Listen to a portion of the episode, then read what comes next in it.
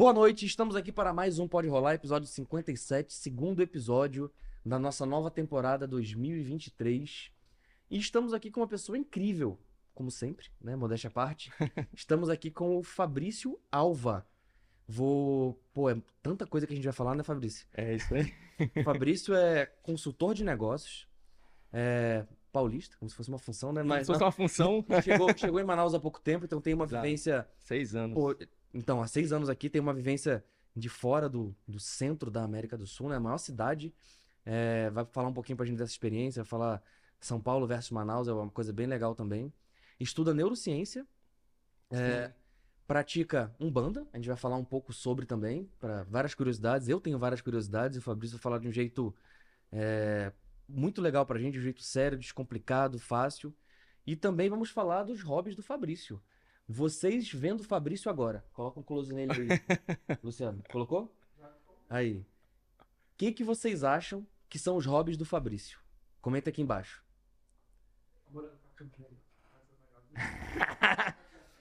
Fechou. Tá, agora quem não respondeu, eu já vou responder. Quer falar? Fala aí, Fabrício, que a gente vai falar. Paz, nós vamos falar de rock and roll, É nós vamos falar de música, né? Não, rock and roll não só pelo fato de, da- do, do ritmo, mas de eu ser músico e tocar Com bateria, certeza. eventualmente aí na noite de Manaus. Caraca. Legal. Vamos falar de motociclismo, então ando de moto, tanto alta velocidade quanto também faço viagens de moto. Pô, legal, cara. É, fui surfista por 20 anos. Caraca, cara. Mas não em São Paulo, você São é coisas- litoral ali. São coisas que o pessoal faz isso, né? Olha pra ele, É. não faz a menor ideia, né, cara? Não, cara, mas, mas te vendo assim, eu, eu imaginaria que você é motoqueiro. Pois é. Pelo, pelo, tipo assim, pelo visual, tipo, barbudão, careca e tal, as pessoas pensam em motoqueiro, assim. É, pensam, na verdade, assim, pensam em motociclismo, né? Motociclismo, é, É, motociclismo, E isso. pensam em Harley Davidson. Harley Davidson, exatamente. E não é. Casa eu ando de moto. couro e tal. Não, eu já sou isso ao contrário. Eu sou motociclista, mas de moto esportiva. Caraca. Gosto de alta velocidade, gosto de pista, Aí, gosto pensava- de curva. Eu pensava que você era motoqueiro de Harley Davidson. Pois é, todo mundo pensa. Caraca, é verdade. E, cara, você falou que era surfista, eu não, não sabia, não, nem tinha pesquisado sobre, mas você surfava no litoral ali No de litoral de São Paulo. Batuba. Durante 20 anos, Maresias, muito, fui muito a Maresias. Tive até uma temporada que eu alugava a casa lá para ir surfar todo final de semana. Caraca, E meu último período em São Paulo, eu fiquei dois anos morando em Santos. Pô, eu me mudei para Santos, pra... e aí foi o período que eu mais surfei na minha vida, porque eu morava a cinco minutos da praia. E eu mudei para lá por conta disso. Sério? É, até que Caraca. teve a oportunidade de eu vir para Manaus. E aí eu acabei vindo para Manaus para passar uma temporada de seis meses e tô aqui há seis anos. Caraca. Como é que é o nome daquele peixe? Jaraqui? Jaraqui. E não comi jaraqui ainda. Caraca, sério? Isso contrariando, contrariando só. o provérbio aí, ainda não comi jaraqui. Mas eu vou te falar uma coisa, cara. Eu vim pra cá em. Dois... Morei aqui em 2004, 5 e 6. Vim pra cá finalzinho de 19. Também não comi jaraqui porque eu não gosto de peixe. Exatamente. Olha aí.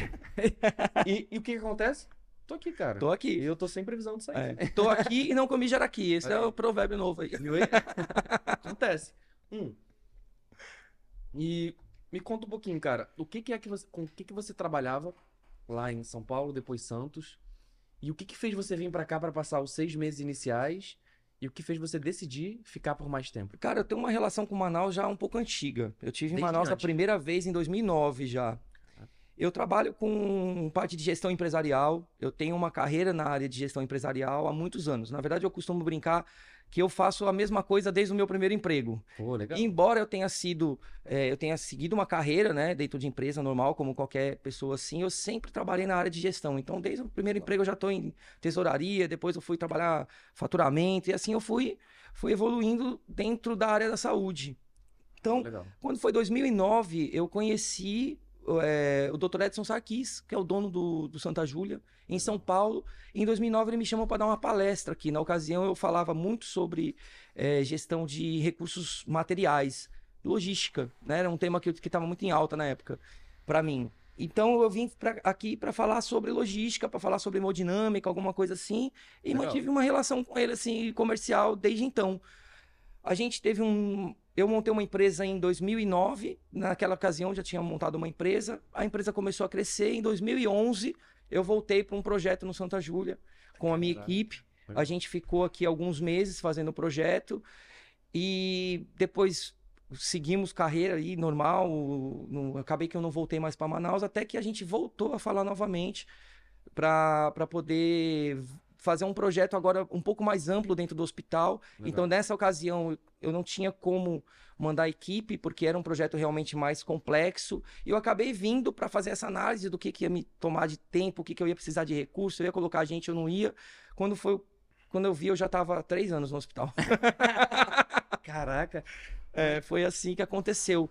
E nesse período, eu continuei o trabalho da consultoria, porque a minha empresa é, já, já atendia outros clientes antes, claro, né? foi overall?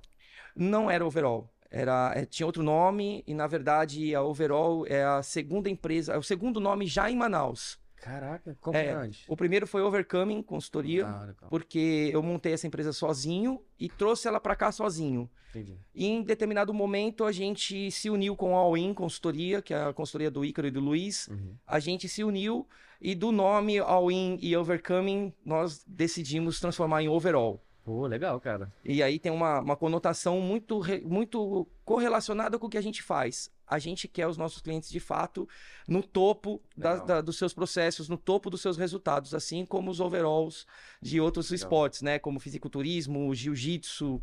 Então a gente quer a nossa, a nossa, o nosso nome veio a calhar aí por isso também. Legal demais. E como foi que você conheceu, cara, o Luiz e o Ícaro? Rapaz, a gente se... eu conheci o, o, o, Luiz, na verdade eu conheci o Ícaro no evento do G4. Legal. E lá no evento do G4 eu fui como, como espectador mesmo, conheci o pessoal porque eu, eu já eu tinha alguns clientes meus naquela ocasião, a Overcoming já estava atuando há algum tempo tinha alguns clientes lá e acabaram me apresentando para o Ícaro que tinha, junto com a G4, promovido aquele evento. Legal. E aí, a partir daquele momento, a gente ficou de marcar uma, um café para entender o que, que cada um fazia, por que, que a gente, de uma certa forma, trabalhava no mesmo segmento. Quando a gente conversou, a gente tinha uma sinergia muito grande em relação ao propósito das nossas empresas Legal. e o que, que a gente tinha de objetivo de vida com essas empresas. O que diferia é que eu estava muito focado em, em, em, um tipo de atividade na consultoria, muito mais operacional, uhum. e eles muito mais estratégicos, né? A Win tinha uma, uma ideia mais estratégica. Eu sempre que é claro que a gestão de uma certa forma de qualquer empresa, ela é sistêmica, ela é 360 graus. Você não tem como executar um processo se você não tiver uma estratégia bem definida, e ao mesmo tempo você não consegue definir uma estratégia bem definida se você não conhecer os anseios e as dores dos donos das é empresas. É Mas eu dava muito mais enfoque operacional e eles um enfoque mais metodológico, mais estratégico. Legal. Foi quando a gente falou, cara, a gente precisa fazer essa junção, porque isso vai trazer muito benefício para todo mundo. Então a gente começou um processo, foi até longo, um processo aí de alguns meses de avaliação de como a gente poderia fazer esse trabalho. E no final das contas, outro propósito em, em, comum nosso, que era de criar um hub de soluções empresariais que envolvesse Legal. marketing, que envolvesse contabilidade, soluções tecnológicas, até apoio de marketing, como é o é. caso do podcast. A gente já tinha essa ideia. E eu falei, cara, mais um motivo para a gente juntar. Porque realmente são propósitos parecidos e juntos a gente vai conseguir e é fazer é um, um trabalho melhor. mesmo, né? Se a gente falar aqui do a WinHub agora, né? Tem a Overall, que fica aqui do lado. Uhum. Aqui é a sala de reunião, que à noite é o estúdio de podcast. Exato. Aí aqui do aqui atrás de você tem o Arrumo Marketing, do Luiz do Glauber. Exato. Aí depois ainda é a contabilidade. Tem, é, que é a Control, que também é do grupo, com parceria com o Charão. Legal. Né? E, e tem o, o, o... Legal, cara. É, e assim a gente tá está criando esse hub, né? A gente está em conversas com algumas empresas de tecnologia também para apoiar a gente nessa, nessa transição aí de um negócio para vários negócios que envolvem o sucesso do empresário. Legal. Então, isso que, que a gente tem buscado. E foi a partir disso que a gente começou a conversar e criou a All In Hub e criou a Overall. Pô, legal demais, cara. Isso que você falou de um local para ter as soluções completas para o negócio. Pô, eu acho isso incrível porque você já teve a situação de você se frustrar, assim, de tipo, pô, eu dou uma consultoria empresarial mais no operacional, e aí tu vê que o negócio do cara tá indo pro buraco porque ele não investiu em outra coisa, velho. Aí tu, pô, cara, eu fiz aqui a, a, parte direitinho, só que ele não fez isso. Foi nisso que você pensou em dar o 360 pra pessoa? Cara, foi exatamente por conta disso, tu sacou. Caraca. Fernando, tem dois fatores, na verdade. Um fator é, a gente, é claro, a gente entra em empresas com diversos graus do que a gente chama de maturidade gerencial, maturidade de gestão. Então tem diversos níveis. A gente entra em empresa que de fato não tem maturidade nenhuma de gestão, é só uma operação mesmo que a gente às vezes nem sabe como que dá dinheiro aquilo. Entendi. E a gente entra em, em casos de empresas que já estão organizadas e estão precisando melhorar ainda mais a sua governança. Então, Entendi. Então são níveis diferentes. Mas basicamente são duas coisas: maturidade de gestão e mentalidade do empresário. Legal. Então quando você acaba pegando empresas em que o empresário ele quer crescer, ele quer rentabilizar, mas ele não tem maturidade de gestão para isso, é onde a gente entra com um approach mais operacional para dar sustentação para isso. Mas, ao mesmo tempo, a gente tem que dar um apoio de, na, na, mentoria desse empresário para que ele também mude a mentalidade em relação à gestão. Porque existem muito preconceitos também, como qualquer área. Tem muito preconceito, tem muito paradigma. Né? Tem, tem gente que ainda acha que é, dar pouca condição para o colaborador e não implementar processo, vai crescer porque ele é bom de venda e acha que venda é tudo. Tem empresa que quer lá, mas não quer se desfazer dos seus vínculos pessoais que ele criou na empresa, então acaba virando um cabide de emprego. Tem parente, tem irmão, primo, e eles não produzem e você não consegue rentabilizar aquilo. Ao é mesmo tempo, ele quer situação, crescer. Né, tem uma série de situações assim. É, eu acho tenso assim, é eu quando. A gente até falou um pouco mais cedo aí da da minha antiga empresa, né? Masker, de, ainda, ainda existe, na verdade, a empresa. Cara, eu já eu trabalhei com família nessa empresa aí, é, é um pouco complicado. Às vezes você tá numa posição de liderança, trabalhando com a família. Aí, às vezes, a família acha que, pô, é meu irmão, tá, é. é, é meu primo, enfim. É, tá de boa, e aí tu quer cobrar e às vezes tu fica até meio, cara, como é que eu cobro? Acho que já, já viu a situação assim, né? Cara, com certeza. Isso é uma dor do empresário, porque, na verdade, Existe uma. É claro que toda regra tem uma exceção. Toda uhum. regra tem exceção e pode ter exceções fantásticas. É. Né? Inclusive, quando você fala de sucessão, né? De pais e filhos tal, tem muitas sucessões bem sucedidas de fato. Mas existem também as questões que, que dão ruins. Existe uma máxima que diz, cara, não, é, é, muito difícil você contratar quem você não pode demitir. Pô, então, você que... então, você tem que ter uma, uma relação muito clara, mesmo quando você for trabalhar com um parente, com alguma coisa dentro da tua empresa, eu costumo dizer o seguinte para o empresário, cara, entenda pessoa jurídica diferente de pessoa física. Tanto é que elas são duas pessoas. É. Você tem um CPF, o cadastro de pessoa física, e ela tem um CNPJ, o cadastro de é. pessoa jurídica. São pessoas independentes. Legal. Talvez elas se liguem porque você faz parte dela, mas elas são pessoas independentes. Se o empresário muda essa mentalidade e começa a trabalhar com a PJ como de fato ela é uma pessoa independente, você vai ter regras específicas para a saúde dela, é. que são regras diferentes da sua saúde. Legal. É a saúde financeira, a saúde de processo, a saúde empresarial, a saúde de cultura. E muitas vezes, para você conseguir ter sucesso, seus colaboradores têm que abraçar esse propósito e têm que abraçar essa cultura e têm que abraçar a estratégia que você está buscando. Será que seu parente vai fazer isso? Se ele Boa. fizer, pode ser que dê certo. É. Mas e se ele não fizer? E se ele tiver nessa, nessa vibe que você está dizendo, né? É. Cara, é meu, meu irmão mesmo, é. é. meu pai mesmo, é meu tio mesmo. Aí, aí que você começa a ter dificuldade de extrair resultados disso. Okay. E você sabe que, cara, uma vez, uma vez eu fiz uma pesquisa, quando eu me especializei em governança, eu fiz uma pesquisa sobre empresas familiares. Pegando esse assunto que você falou, uhum. cara. E, e eu entendi uma coisa, e foi naquela, naquela ocasião que eu, eu quis me especializar um pouco mais também sobre essa questão da mentalidade das pessoas. Uhum. Porque muitos empresários que eu peguei de empresas grandes, nem vou citar nomes aqui, mas assim, de empresas grandes conhecidas do, do Brasil e até de fora, que fizeram transição, tiveram problemas na transição. Por uhum.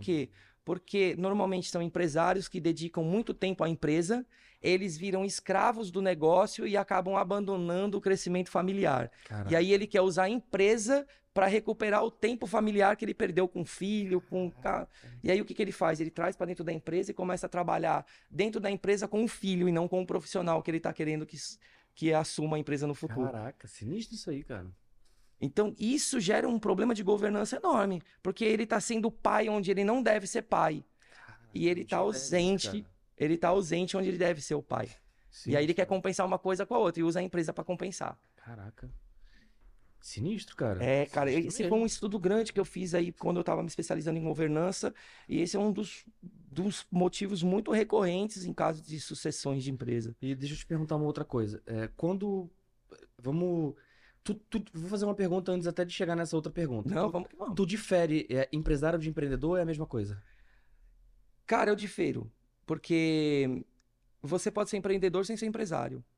Você pode ter características e iniciativas empreendedoras sem necessariamente ser dono de uma empresa. E, e para você, o que, que é, é, essas características empreendedoras? Cara, é quando você de fato é, assume risco para sua evolução. Entendi. Então você pode ser um empreendedor, por exemplo, da tua carreira dentro de uma empresa. Vou dar um exemplo de, de empre- empregado empreendedor. Pô, legal. não é? Empregado empreendedor, aquele cara que você contrata, por exemplo, para o departamento de compras. E ele está vendo que todo dia ele tem um problema na compra, porque ele compra 10, quando ele vai ver, chegou o produto lá e aí já está faltando porque o estoque está errado. Ele vai, ele se arrisca, ele vai no estoque, ele tenta descobrir o que está acontecendo, ele dá a iniciativa, ele vai tentar falar com, com, com o chefe ou com o gerente, com o, empre... com com o dono, para tentar resolver aquele problema, para sanar a dificuldade que ele tem em prol de um resultado. Ele Legal. está sendo empreendedor da própria carreira. Pô, legal. E eu vou dizer para você uma coisa, cara. é, eu até, com, com toda. N- Não tô querendo ser arrogante nem nada, cara, mas dizendo assim, cara, uma das coisas que eu descobri que eu poderia ser empresário foi porque eu sempre tratei a minha carreira como se fosse uma empresa. Pô, legal isso aí. Sempre tratei.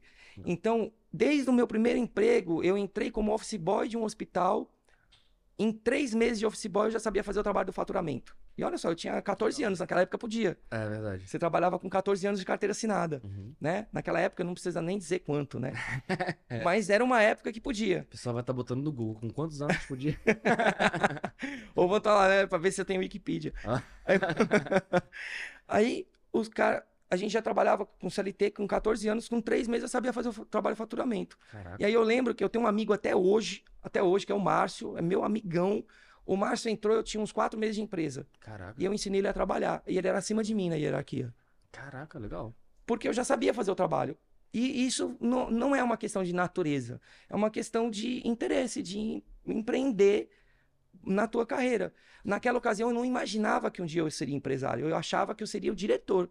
Entendi. Então eu vi o diretor e falei, cara, eu quero ser esse cara. E eu comecei a trabalhar para ser aquele cara. Legal. Aquele cara sabia de coisa que eu achava que eu não queria saber. Então eu ia pesquisar. Legal. Eu ia pesquisar. Então, nisso, eu até lembro assim, cara, como que é o, o caso empreendedor? Eu tinha 14 para 15 anos, vi uma placa na Paulista escrito assim, cara, curso de matemática financeira. Eu falei, caramba, que porra é, será aí essa, né?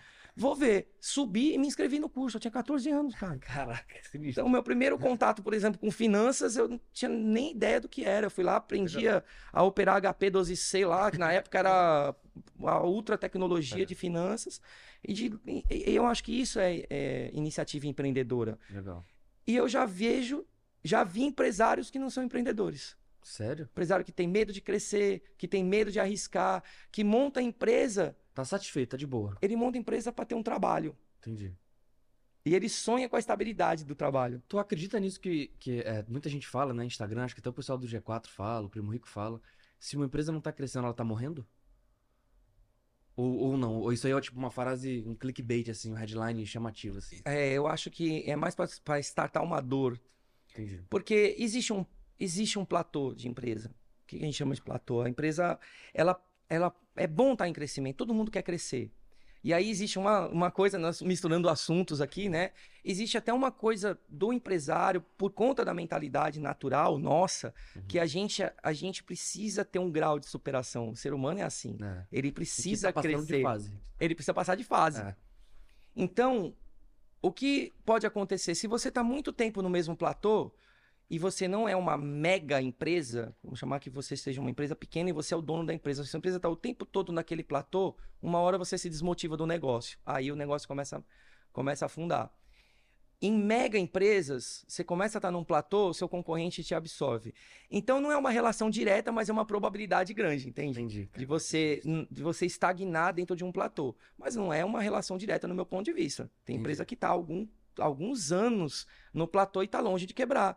Porque ela tem saúde financeira, porque ela tem rentabilidade. Entendi. Ela só está no platô há muito tempo. E eu conheci uma empresa, não vou falar, que eu conheci uma empresa que está há vários anos dentro da mesma linha de crescimento. E tá de boa. Ela está no platô e O objetivo dela é ficar ali, daquele jeito. e o objetivo dela tá lá, e ela tá Legal. rentabilizando. Ela vai trabalhando melhorias dentro daquela. Ela não quer crescer, ela só quer ter melhorias. E eu Legal. conheci empresa assim, de, Caraca. a fundo, e ela, não, ela tá longe de quebrar. Isso, eu, Pô, isso eu tenho certeza. E vamos lá, agora falando de novo, da, voltando naquela pergunta, pergunta isso que a gente tem as perguntas e a gente vai puxa- pegando Rapaz, gancho, vamos né? nessa. Legal. Vamos nessa. É, vamos lá, vou dar um exemplo aqui. Eu sou um empreendedor e eu criei um negócio, beleza? Eu acho que é normal o empreendedor ele ser o homem polvo ou a mulher polvo. Uhum. Faz tudo, faz tudo. É o social media, é o marketing, é o operacional, o financeiro, Exato. é o comercial, é tudo. Exato. qual que é o ponto pro, pra, pra, tipo assim, que você possa falar pra, pra, as pessoas que estão nessa situação de homem ou mulher polvo, que caramba, cara, acho que já dá pra descentralizar, você, é, entende? Com certeza. Cara, olha só. É aquele, aquela questão da maturidade que eu, que eu tava falando agora há pouco, a maturidade de gestão. É claro que o empresário, ele começa. Vamos pensar num empresário que, de fato, basicamente o que, o que você está dizendo, ele está colocando o seu tempo como investimento, Uhum. não é? E ele está gerando negócio ali, é, vendendo ou produzindo, sei lá, ou é, prestando serviço, mas ele está gerando receita e ele que precisa tomar conta de tudo. É o que a gente chama de um empresário que ele não tem liberdade operacional. Para a gente é o primeiro nível que a gente trata dentro das empresas. A primeira coisa que eu tenho que fazer é te dar liberdade operacional. Por que, que ele não tem liberdade operacional? Porque tudo, absolutamente tudo, como você disse, está É. na mão dele. E a gente entra em algumas Se ele ficar empresas. doente, acabou. Acabou. Cara, tem um, tem um, um empresário que eu conheço que ele calcula férias da seguinte forma: a gente calcula férias como? Quanto custa a viagem, quanto custa o hotel, quanto eu vou gastar de, de jantares, não sei o quê, e tu põe na conta lá, vou gastar X mil reais. É, Ele faz essa conta mais quanto ele vai deixar de ganhar no período que ele estiver fora. Porque tudo depende dele né? Então ele fala: caramba, eu, as minhas férias custam X mais Y, e esse Y é o quanto eu deixo de faturar nesse período. Ou seja, ele não tem liberdade operacional nenhuma. entendi. Então, isso é uma questão de estruturação, porque ele não tem processo talvez bem definido, ele, o processo dele não foi talvez muito bem disseminado para a equipe, ou ele de fato fez aquilo para centralizar nele. O Entendi. que é o que eu digo. Às vezes são empresários que não querem de fato ter uma empresa, querem ter um emprego. Entendi. Mas enquanto empresário, se ele parar de trabalhar, ele para de ganhar. É verdade. Então, esse grau de maturidade existe e é muito comum. E eu vou te dizer, a maioria dos empresários são assim. Caraca, eu não sabia. A cara. maioria dos empresários, até um- uma faixa ali de média empresa, eles são nesse nível. Caraca. De fato, de estarem muito, é, muito envolvidos no negócio. Se não é de fato na, na, na produção direta, se ele não tiver, não vende, ou se ele não tiver, não paga conta nenhuma, porque ele não soube implantar processo que, que assegure o crescimento, aí ele não confia em ninguém para fazer o financeiro. Entendi. E aí, se ele não tiver no negócio, ele não compra, porque ele não confia em ninguém fazendo compra para o negócio dele, ele acha que só ele. É aquela máxima e totalmente equivocada de que o olho do dono engorda o boi. Já ouviu falar isso? Pô, eu ouço o tempo todo isso aí. E eu, na maior parte das vezes, cara, é o olho do dono que acaba com o boi. Caraca, cara. Pô, legal isso aí. Eu ouço isso aí, até minha esposa fala algumas vezes assim.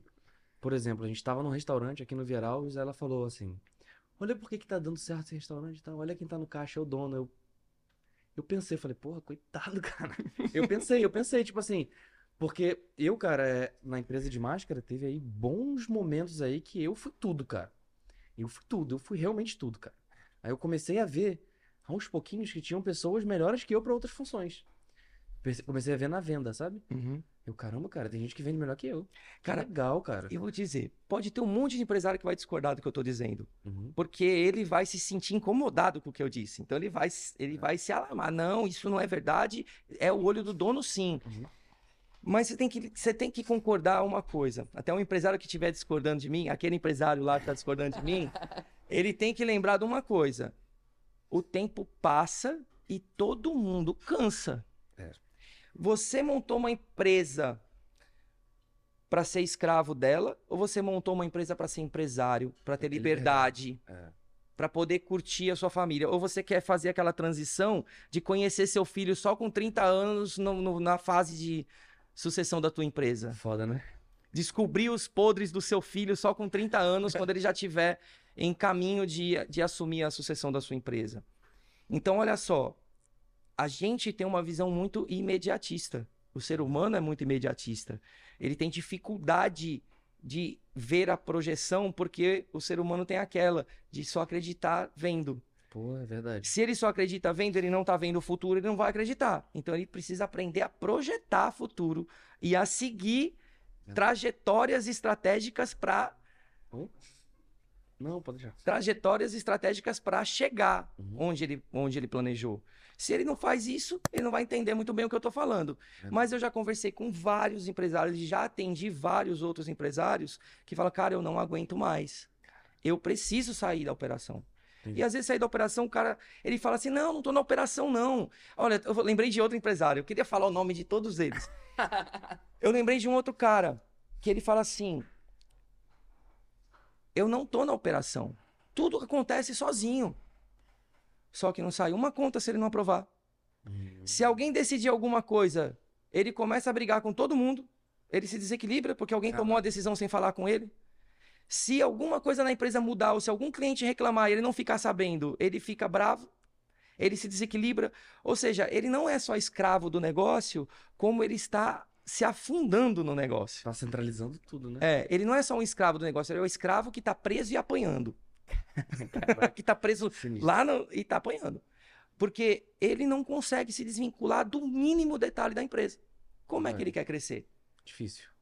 Não é? Então, esse, essa situação, e ele tem a convicção plena de que ele chegou até lá. Tem um livro interessante que chama é, Por que as grandes caem? Por que as gigantes caem? Legal. E esse livro, ele mostra exatamente os passos da falência. E um deles é a segurança. Hum. Você é muito seguro. Você está absolutamente confortável com a situação da sua empresa porque você fez a sua empresa chegar até lá. Então você acha que se você fez chegar, só você consegue sustentar. Caraca. E a empresa tem o tamanho do teu braço. O É. quanto mais você consegue abraçar, e aí? Só que e como fica o resto da sua vida? Como é que fica a sua família? Como é que fica seus esportes, seus hobbies? É como eu falei, eu sou empresário. Eu montei a primeira empresa em 2009, como eu falei. Montei a primeira empresa em 2009. Estou trabalhando como empresário desde então. Eu nunca deixei de ter empresa. Desde 2009 eu estou trabalhando lá. Cara, aprendi a tocar. Fui surfista durante 20 anos Legal. tenho duas filhas. Hoje, hoje não necessariamente eu, eu convivo com as duas no mesmo lugar porque eu mudei para Manaus. Uhum. Mas eu tenho uma convivência, eu viajo com frequência para visitar minha filha menor que mora em São Paulo. Legal. né? Consegui morar com a minha filha maior que mora aqui em, em Manaus. Então a gente não deixa de viver porque você é empresário e a empresa tem que funcionar. Esse é o objetivo. Eu não montei a empresa para ter um emprego. Eu montei uma empresa para ter uma fonte de renda, de preferência crescente Legal. né? De preferência crescente e estável. Pô, legal demais, cara. Porra, é, isso que você falou é bem, bem legal mesmo. É, muita gente cria a empresa e não consegue se ver fora de fazer tudo. E quando que. Você falou de maturidade. é, montar a equipe também é um nível maior de maturidade. Cara, na verdade, a empresa, por isso que a gente fala de consultoria 360 graus. Aham. A empresa é um organismo sistêmico, uma coisa depende da outra, parece o nosso corpo. Se você fosse falar quais são os, os sistemas, quais são, assim, se definir, da empresa? A empresa é composta por quê? Olha só, por gente, tá? Por processos bem definidos dessas pessoas. Então, por gente, quando eu falo por gente, vamos definir. Qual gente? Aí eu preciso saber que tipo de pessoa eu preciso para cada área. Isso não é necessariamente uma ciência complexa, mas você precisa entender um pouquinho do que você precisa dentro da empresa e que tipo de pessoa pode te atender. Então, isso é, um, é, é o mínimo necessário. Só que é o mínimo necessário que muita gente não olha. A pessoa vai, pesquisa no mercado, a primeira que aparece, ele coloca lá e não sabe se está atrelado à cultura da empresa, não sabe se está atrelado à estratégia, não sabe se ela tem capacidade. É, a gente separa as pessoas em dois níveis, né? Até do, do inglês hard skills e soft skills. Uhum. Mas o que basicamente é isso? O hard é, é técnica. Será que a pessoa sabe fazer? E o soft é comportamento. Será que ela tem comportamento, inteligência emocional para fazer o que ela vai fazer. Pô, legal. Eu até costumo dizer, cara, me coloca para atender cliente o dia todo que eu vou ficar maluco. Meu soft skills não é muito é, direcionado para isso. Eu tenho as minhas habilidades emocionais e as minhas habilidades comportamentais muito alinhadas com o que eu faço. Uhum. Me coloca para fazer outra coisa que eu não vou produzir. É. Não é porque eu sou muito bom numa coisa que eu vou ser bom em tudo. Verdade. Então eu preciso entender quem é bom para aquela área. Então Uma coisa complementando a outra. uma né? coisa complementa a outra. Isso uma coisa cultura. É, É, é, gente. é tipo assim, cultura é, por exemplo. Vou dar um exemplo, tá? A gente vai abrir um bar de, de motoqueiro que só toca rock. Certo. Não faz sentido, é, vou botar só um- uma analogia, tá? Não faz sentido a gente trazer aquele cara que é um vendedor da, da Apple, talvez de óculos, que sabe de tecnologia. A gente tem que ver alguém que Perfeito. gosta de música tal, que tá encaixado ali. Exatamente. É tipo isso? Você tá levando Cultura. num extremo muito fácil de identificar. Isso é perfeito. Didaticamente você tá perfeito. Você tem um bar de rock, você vai contratar, por exemplo, garçons ou garçonetes ou, ou é, é, o pessoal do bar ali que tenha sinergia com o público que você vai atender. O Legal. cara, que- como você falou, é- é, até existe uma brincadeira. Você vai num, num bar de rock, por exemplo, é, é difícil você enxergar lá pessoas de outro gênero, né? A- a- a- de, de outro gênero musical. Você vai lá muito gente de rock, Verdade. não é? Porque eles estão conectados com aquilo. E a pessoa que vai servir também conhece as músicas, sabe se comportar, sabe dialogar. É, é mais ou menos isso. E- Aí você vai para um outro extremo. Você vai, por exemplo, numa boutique de, de roupas de alto padrão, por exemplo. Diferente, totalmente. Você não diferente. pode colocar aquele garçonete É. do rock, não é? Que talvez tenha, tenha tatuagens muito expostas, que É. tenha o cabelo é, diferenciado, que use jaqueta de couro É. para atender o mesmo público que foi no rock. Isso não tem nenhuma relação com preconceito, não tem nenhuma relação com discriminação, tem relação Ambiente. com o ambiente. Com, com o que o cliente espera, É. né? É porque o ser humano ele é de sociedade, ele é de sociedade. Não adianta você querer dizer assim, ah, todo mundo é igual. Sim, todo mundo é igual em essência, mas cada um tem um tipo de Seus comportamento, gostos, é. né? E, e, tipo assim, se a gente, voltando pro bar de rock, se a gente pega uma galera com a cultura parecida, que gosta de rock, que gosta de tatuagem, eu tô, eu tô falando só generalizando, tá? Sim, sim. Não, não é. Pô, não tô falando que é rock e gosta de tatuagem sempre, mas beleza. É, se a gente pega esse pessoal e a gente coloca pra trabalhar junto, tem uma tendência de se darem melhor, Não da cultura? necessariamente. Não? Não necessariamente. mas é mais fácil do que do que pegando de culturas diferentes. Ainda não acho. Porque, Sério? olha só, é, você pode ter pessoas muito diferentes que gostem da mesma coisa. É um ponto de, é um ponto de conexão. Entendi. talvez não o suficiente para tudo. Então, por exemplo, as pessoas, se você tem pessoas mais metódicas, você tem pessoas mais expansivas, né, mais comunicativas, você tem pessoas mais mandonas, mais líderes, né? Você tem pessoas que talvez sejam mais é, tipo a Madre Teresa de Calcutá, assim, sabe, que ajudar todo mundo, Altruísta. altruísta. Então você você coloca essas pessoas juntas, talvez para fazer a mesma coisa, elas vão entrar em atrito. Porque um vai querer liderar demais, o outro quer método, o outro não quer método, ele quer resultado. Cê- cê Então, e eles gostam de rock. É importante, é importante para contratar um funcionário ou, sei lá, durante a empresa fazer aquela avaliação DISC? São, sem dúvida. Dúvida, é análise comportamental. É Como eu falei, Legal. o rádio é importante. E você sabe que é, 85% das pessoas ficam nas empresas pelo comportamento, não é pelo conhecimento técnico. Pô, legal, não sabia, cara. Qu- qual As que é seu pessoas-? É, As pessoas entram pelo, entram pelo conhecimento técnico e permanecem pelo comportamento. Por se identificar. Exatamente. Legal. Porque, por exemplo, comportamento empreendedor. Legal. O cara, se você está numa vaga que isso é importante, que o cara busque soluções, que ele vá não sei aonde, que ele faça isso, legal. Se você tem uma área que o cara precisa fazer conta o dia inteiro, ou precisa é, é, registrar sei lá, fazer cadastros o dia inteiro. Uma pessoa com esse perfil não vai conseguir. Entendi. Ela vai ter uma performance ruim. Legal. Já tem pessoas que se dão muito bem com isso, Que prefere até, né? que preferem Legal. até. Eu falo até assim, é, da minha filha, por exemplo, minha filha tem uma capacidade de concentração absurda. Minha filha consegue ficar escrevendo um negócio repetitivo durante horas. Eu não consigo ficar durante minutos. Eu também não consigo. E, e são. ela não tá certa, nem eu tô, nem eu tô errado. São pessoas diferentes. Nós somos diferentes nesse Legal. sentido. E a gente se dá super bem com essa diferença. Tu, o seu disque qual é? Rapaz, o meu natural, eu sou D altíssimo. Sério? D é o dominante. Né? Eu acho que é por isso que eu já fui empreendedor, de, mesmo sendo funcionário. E eu sou, eu sou tão forte nisso, tão, tão expressivo no D, que eu pareço arrogante e pareço prepotente. Caraca. É, de tão forte que é isso. Em contrapartida, eu sou I muito baixo, que é o I é o relacionamento. Influente. É o influência. né? É. A influência, o relacionamento. Naturalmente, eu sou I muito baixo. Caraca. Então, eu tenho, eu naturalmente, eu teria dificuldade de relacionamento com qualquer ser humano. O que acontece é que nós somos seres adaptáveis. Totalmente. Então, o meu disco adaptado é literalmente o inverso. Eu tô com o I altíssimo e tô com o D ali muito próximo do meio Caraca. no meu, no meu disco adaptado. Os outros dois, o S e C, são, são muito parecidos. Eles são medianos, tanto no natural quanto no adaptado. Não tem nenhuma relevância muito forte. Cara, eu vou te falar uma coisa, cara. O meu natural e adaptado são praticamente iguais. Sabia? Qual- qual- você me conhecendo assim, você acha que o meu é como? I altíssimo, É. O meu I é muito o alto, seu D mediano. mediano pra alto. uhum. o Mas ali, perto do meio ali, né? É. Perto do meio ali, O S e o C são baixos. baixos. Eu São ia, baixos. eu ia chutar isso. Eu fiz isso aí com, com um coach chamado Daniel Scharf, do Rio de Janeiro. Pô, eu fiz aí na época eu era do exército ainda. Ele falou: Caraca, cara, tu não tem perfil nenhum de estar no exército. Por que Não. tu tá aí, cara? Eu, então, eu fiz o concurso, meu pai era militar. Tem estabilidade, mas isso aí me deu força, cara, pra sair e empreender, velho. Exatamente. E eu, cara, sou. E você tá empreendendo na, na coisa certa, né, bicho? Porque tu tá em contato Agora com eu tô, pessoas cara. o tempo todo. Agora eu tô. Quando eu tava é, tocando Homem Polvo, a empresa de máscara, eu tava em burnout o tempo todo, cuidando de tudo.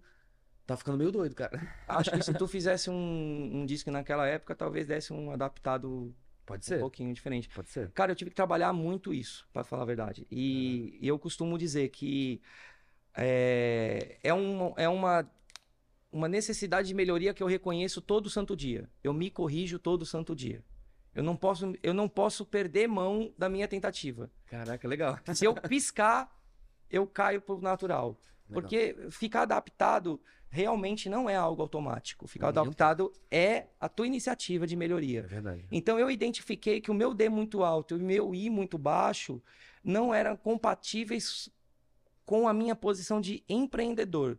Entendi. Enquanto consultor, ela é top. Então, enquanto eu estou em campo exercendo a consultoria, entregando o produto que eu vendo, Legal que quando você tá trabalhando, você tá no natural. eu tô Aí isso aí, isso aí provavelmente aumenta Você muito quer a me deixar, quer me deixar feliz, bicho? Eu vou o dia todo em projeto e começo a trabalhar. Cara, Caraca, legal. na operação, eu tô, eu tô confortável na operação. Legal. Tanto é que nessa, nessa mudança, nessa fusão entre a, a Overcoming e a All-In, eu fui direto para operações. Pô, legal, eu cara. sou o diretor Legal. responsável de operações, o COO, como chamam. É. Né? E é claro, e de acordo com o perfil comportamental, o, o Ícaro foi direto para a parte de CEO e, e- e- vendas. O ID né? também. Porque a estratégia dele é muito Legal. boa, porque ele é muito bom de relacionamento, ele se dá muito bem com gente, Legal. e eu tenho isso como adaptado. Eu faço isso bem hoje porque eu treino. Pô, legal. Eu não faço isso bem porque é meu natural. Então eu tô sem- o tempo todo fora da minha zona de conforto. Comigo é assim, cara. Quando eu tô ali no computador fazendo coisa administrativa do podcast, eu tô. eu Fico até sério, assim, cara. Eu fico na- tenso ali. Eu- Ali eu devo estar com um adaptado muito doido ali.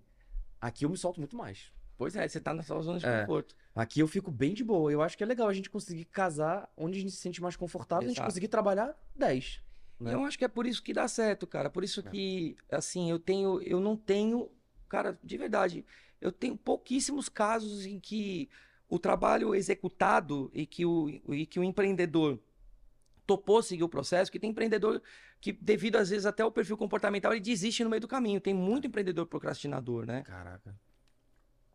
Então, o cara que não procrastina, que ele quer seguir o processo, cara, não, não lembro de nenhum que não tenha dado resultado. Pô, legal. Porque eu tô na minha zona de conforto e, e- conduzir equipe para isso é muito fácil para mim. Legal. Ah, você fala, mas como que você é o I baixo? Não, eu sou I baixo, mas eu tô adaptado no I alto Legal. e eu sou D alto, mesmo no adaptado. Meu, meu, meu D não tá mediano, ele tá acima do médio. Legal. Mas o que que acontece? Eu pego a equipe e ponho a equipe para focar no resultado. O meu D prevalece nessa hora. Cara, seja Legal. prático, seja direcionado, traga resultado, porque o D é resultado sempre, né? Ele Pô, só pensa em resultado. Então isso facilita muito para as implantações. Eu não, não tive dificuldade até hoje para quando o, o empresário topa seguir o processo. né? Legal. E a gente falou muito da parte de, de você dar consultoria, da parte operacional e tudo mais, só que você faz consultoria. Você faz consultoria Sim. com o Shiro, faz parte do grupo G7 dele. Exato. Queria que você falasse um pouquinho. Cara, olha só, a gente tem que melhorar. Quem é o consultor? Eu falo para os meus clientes, o consultor é aquele que está olhando o teu negócio de fora. Legal. Porque nós somos seres emocionais. Não tem Totalmente. como escapar disso. Eu me considero uma pessoa muito racional. E isso nem sempre é uma qualidade. Isso não é uma qualidade, de fato. E para muitas coisas não. E para outras, como tudo, né? Para algumas coisas são tal. Então, eu estou emocionalmente envolvido com o meu negócio. Sim. E muitas vezes eu posso deixar de enxergar algumas oportunidades de melhoria dentro do meu próprio negócio. Então eu tenho uma técnica muito boa de melhorar. Então a maturidade de gestão da minha empresa é alta, eu tenho um planejamento estratégico muito bem definido, as nossas ações são relacionadas com a estratégia. Mas será que a minha estratégia está viciada?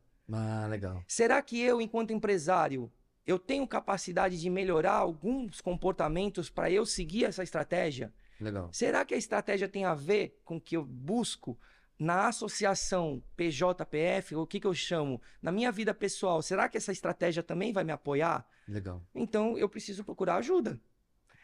Que não for, que talvez eu possa dizer assim, cara, mas eu não preciso de ajuda porque eu sou um hipergestor. Cara, mas ele só de olhar, se eu, supondo que eu pensasse assim, que eu não penso, tá? Mas supondo que eu pensasse assim, só de ter um olhar de fora, cara, já tá É excelente, porque ele vai enxergar coisa que eu não enxergo, porque eu estou emocionalmente envolvido. Entendi. Então, e outra coisa, a gente acumula conhecimento a cada minuto. Então, eu estou acumulando conhecimento, todo minuto, eu estou conversando com você, eu estou aprendendo coisa. Você está aprendendo coisa comigo, eu estou Pô, aprendendo demais. coisa com você. Enquanto isso, não só ele, como eu, eu faço muitos cursos também, eu estou sempre Uhum. estudando, estão aprendendo coisas lá. Então, quando eu encontrar com ele, eu vou aprender também. Legal. Coisas que ele aprendeu que eu não estava no lugar dele E ele vai aprender. estar aprendendo também. E ele vai estar aprendendo também. Legal. Então, a gente tem essa, essa troca. Então, a consultoria não é para quem está em dificuldade. A consultoria é para quem quer melhorar a performance, Legal. seja considerada ruim ou seja considerada excelente. Ninguém quer ficar estagnado, igual você falou agora há pouco. Legal. Ninguém quer ficar no platô muito tempo, senão você se desmotiva. É verdade. Então, a consultoria não é só isso. Não é só ir lá e consertar o que está quebrado. A gente não é pronto-socorro, Legal. entende? Tem a parte da, da pre- até preventiva, né? De ir lá ver como é que tá. Eu até vi um ditado, não sei se foi vocês que me falaram, se foi alguém que falou, que muitas vezes o técnico de futebol ele se quebra porque ele acha que é desse jeito, tá certo e tudo mais. E aí é bom, às vezes, pedir a opinião de um outro técnico. O que, que você acha? Exato. Tá certo? Aí o cara. É, tá, mas eu faria desse jeito. Às vezes é um ponto cego, pô. É só uma visão de fora.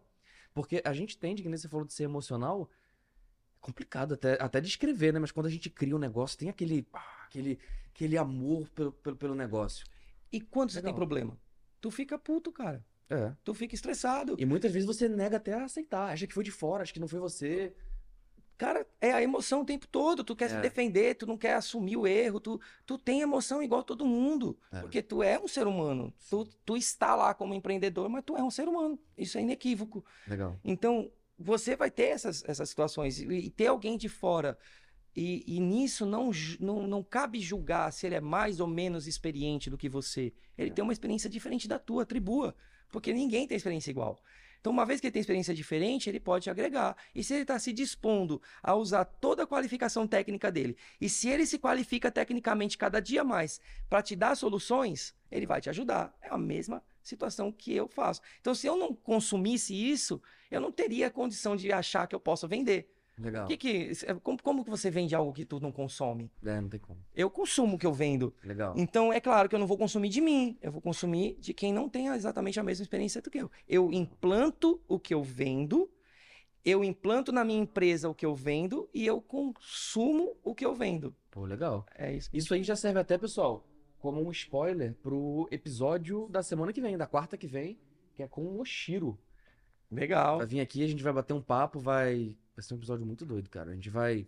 A pauta dele, ele já veio aqui antes, vai ser a primeira pessoa que vem pela segunda vez no podcast. Que legal. A primeira parte da entrevista, a gente tá planejando ainda, vai ser feita 100% por uma inteligência artificial. Ele é bem entusiasta de tecnologia, né? Sim, sim, ele E a gosta. segunda parte vai ser dentro do metaverso. Caramba, Sinistro, né? esse, esse episódio vai ser legal, hein? Isso é legal demais. Cara, vamos lá. Não, antes de fazer a pergunta, que eu já vou até mudar um pouco do assunto, eu vou falar duas coisas pro pessoal. A primeira é para se inscrever no canal. É importante. Sim. A gente, pô, Fabrício, quem quiser colocar no YouTube agora e ver esse mar de conhecimento que, que você tá proporcionando, que eu tô conseguindo conduzir aqui de maneira legal, quanto que essa pessoa tá pagando? Nada. Nada. Eu só peço uma coisa, para se inscrever no canal e assinar o sininho de notificação. Perfeito. Só isso, mais nada. Não é difícil. Não, né? é muito Então, por simples. favor, se inscreve aqui embaixo, é, ativa o sininho, é tão importante quanto. Você se inscrever é bom pro canal, o canal cresce. E você apertando no sininho, é, sempre que a gente postar um vídeo novo, vai chegar a notificação para você e você decide se assiste ou não. Esse vídeo pode ter chegado para você porque você gosta de consultoria empresarial, gosta de negócios, gosta dos hobbies do Fabrício, que a gente vai falar daqui a pouco também. Então, é, você às vezes nem sabe que gosta do episódio de amanhã, do depois de amanhã. Aí chega pra você, você assiste, caramba, que legal. Que legal. Né? E aí tá dando uma visibilidade legal também, um produto legal aqui da região norte. E, pra finalizar também isso que eu- esse papo que eu tô falando com o público, queria perguntar pra você primeiro, Fabrício. O que, que você achou dessa roupa que eu tô usando? Legal, né?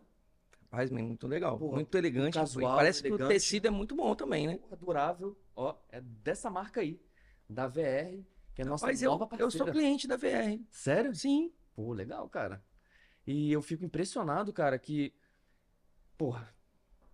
Claro que eu não chego perto de um modelo desse ainda. Espero que um dia eu chegue assim. Mas, pô, é, cara, é. Estilo casual, elegante. Eu tinha uma visão que a VR, vou ser sincero, tá?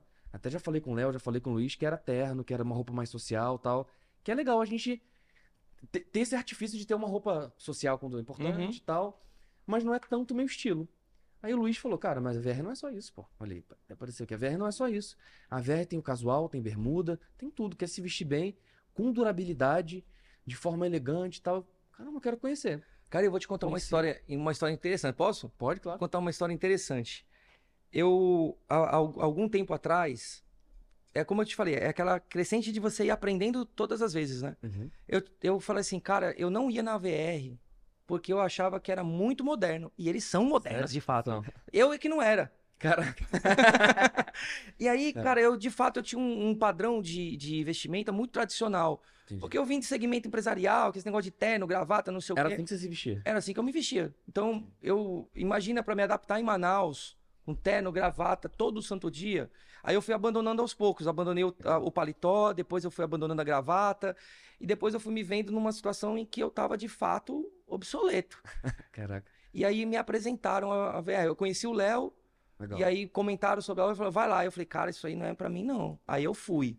Eu fui e falaram assim, cara, vamos fazer o seguinte: veste isso aqui, não compra, E vê como você se sente. tira foto não- e depois você vai. Ih, bicho, batata. Eu voltei, Levou o mesmo look e vários. voltei e agora eu tenho, eu tenho algumas é, peças da, da VR. Caramba, legal demais, cara. Eu também tô aí, conhecendo agora há pouco tempo aí, tô cara, achando incrível, achando incrível mesmo. E isso que você falou do estilo do empresário, do Zaterno e tal. Quando eu saí do exército, cara, o exército tem toda uma, uma rigidez, Todo um protocolo, né, cara? Quando eu virei empresário mesmo, cara, eu, eu quis me vestir de terno e gravata, cara. Eu quis. Eu quis? Empresário, né, mano? É. Aí depois, Empresário eu, top. aí depois eu fui ver. Caraca, velho, eu tô em Manaus, não tem nada a ver, cara. Quente pra caraca, negócio apertado. E aí a, a minha esposa no início, que comecei a vestir assim, achou lindo, maravilhoso, tal, diferente. Tinha deixado a barba crescer, nunca pude deixar barba, deixava só bigode. Aí eu, caramba, né, não faz muito sentido não. Aí eu fui, deixa eu ver quais são os outros estilos. Aí vi, tal, testei vários. Aí eu decidi. E eu tô, fiquei feliz aí que a VR combinou. Boa, cara, com certeza. Isso Legal. é teste, né? Assim, a, a gente, misturando os assuntos aqui já, É. a gente vai, vai vencendo as nossas crenças fazendo teste. Já era até sobre esse assunto que eu ia falar. É, a gente vai, vai vencendo crenças fazendo teste. Então, meu, meu teste foi da roupa. Eu não. Eu, eu fui perdendo cabelo, né? O pessoal tá me vendo aí, não tem como eu esconder que eu sou careca, porque tá gravado. né? O podcast às vezes era só no rádio, né? Agora É, não é tinha mais, tem aqui no YouTube, que ele já a pediu voz pra. misteriosa. É a voz misteriosa, mas não tem como. Inclusive, só lembrando do pessoal, é, quem quiser assistir em vídeo no Spotify também tá disponível. Que Se legal. você estiver vendo a gente, no- ouvindo a gente no Spotify e quiser ver agora como o Fabrício é, é só clicar e vai aparecer o vídeo. E aí o que que acontece? A gente, aí eu falei assim, cara, será? E aí eu fiquei, comecei a ter queda de cabelo, e aí fica aquela coisa transitória, você não é nem careca, nem nem tem cabelo E eu posso te direito. perguntar uma coisa, cara? Com quantos anos você começou a ter queda de cabelo? Ih, rapaz, faz tempo, eu não sei te explicar. Eu de Quantos fato, você chegou e falou, pô... tô- tô- não, o que eu falei assim, cara, não tem como mais eu foi logo depois que eu cheguei em Manaus. Não, fazem três anos que eu falei que, bicho, eu assumi de vez, não vou mais ter cabelo. Fazem três anos. E aí, é, é três anos, quase três anos. eu pergunto, cara, porque Mas- meu pai é careca e hoje eu tenho 28, meu pai com a minha idade já era careca. Pois E é. eu tô conseguindo, cara.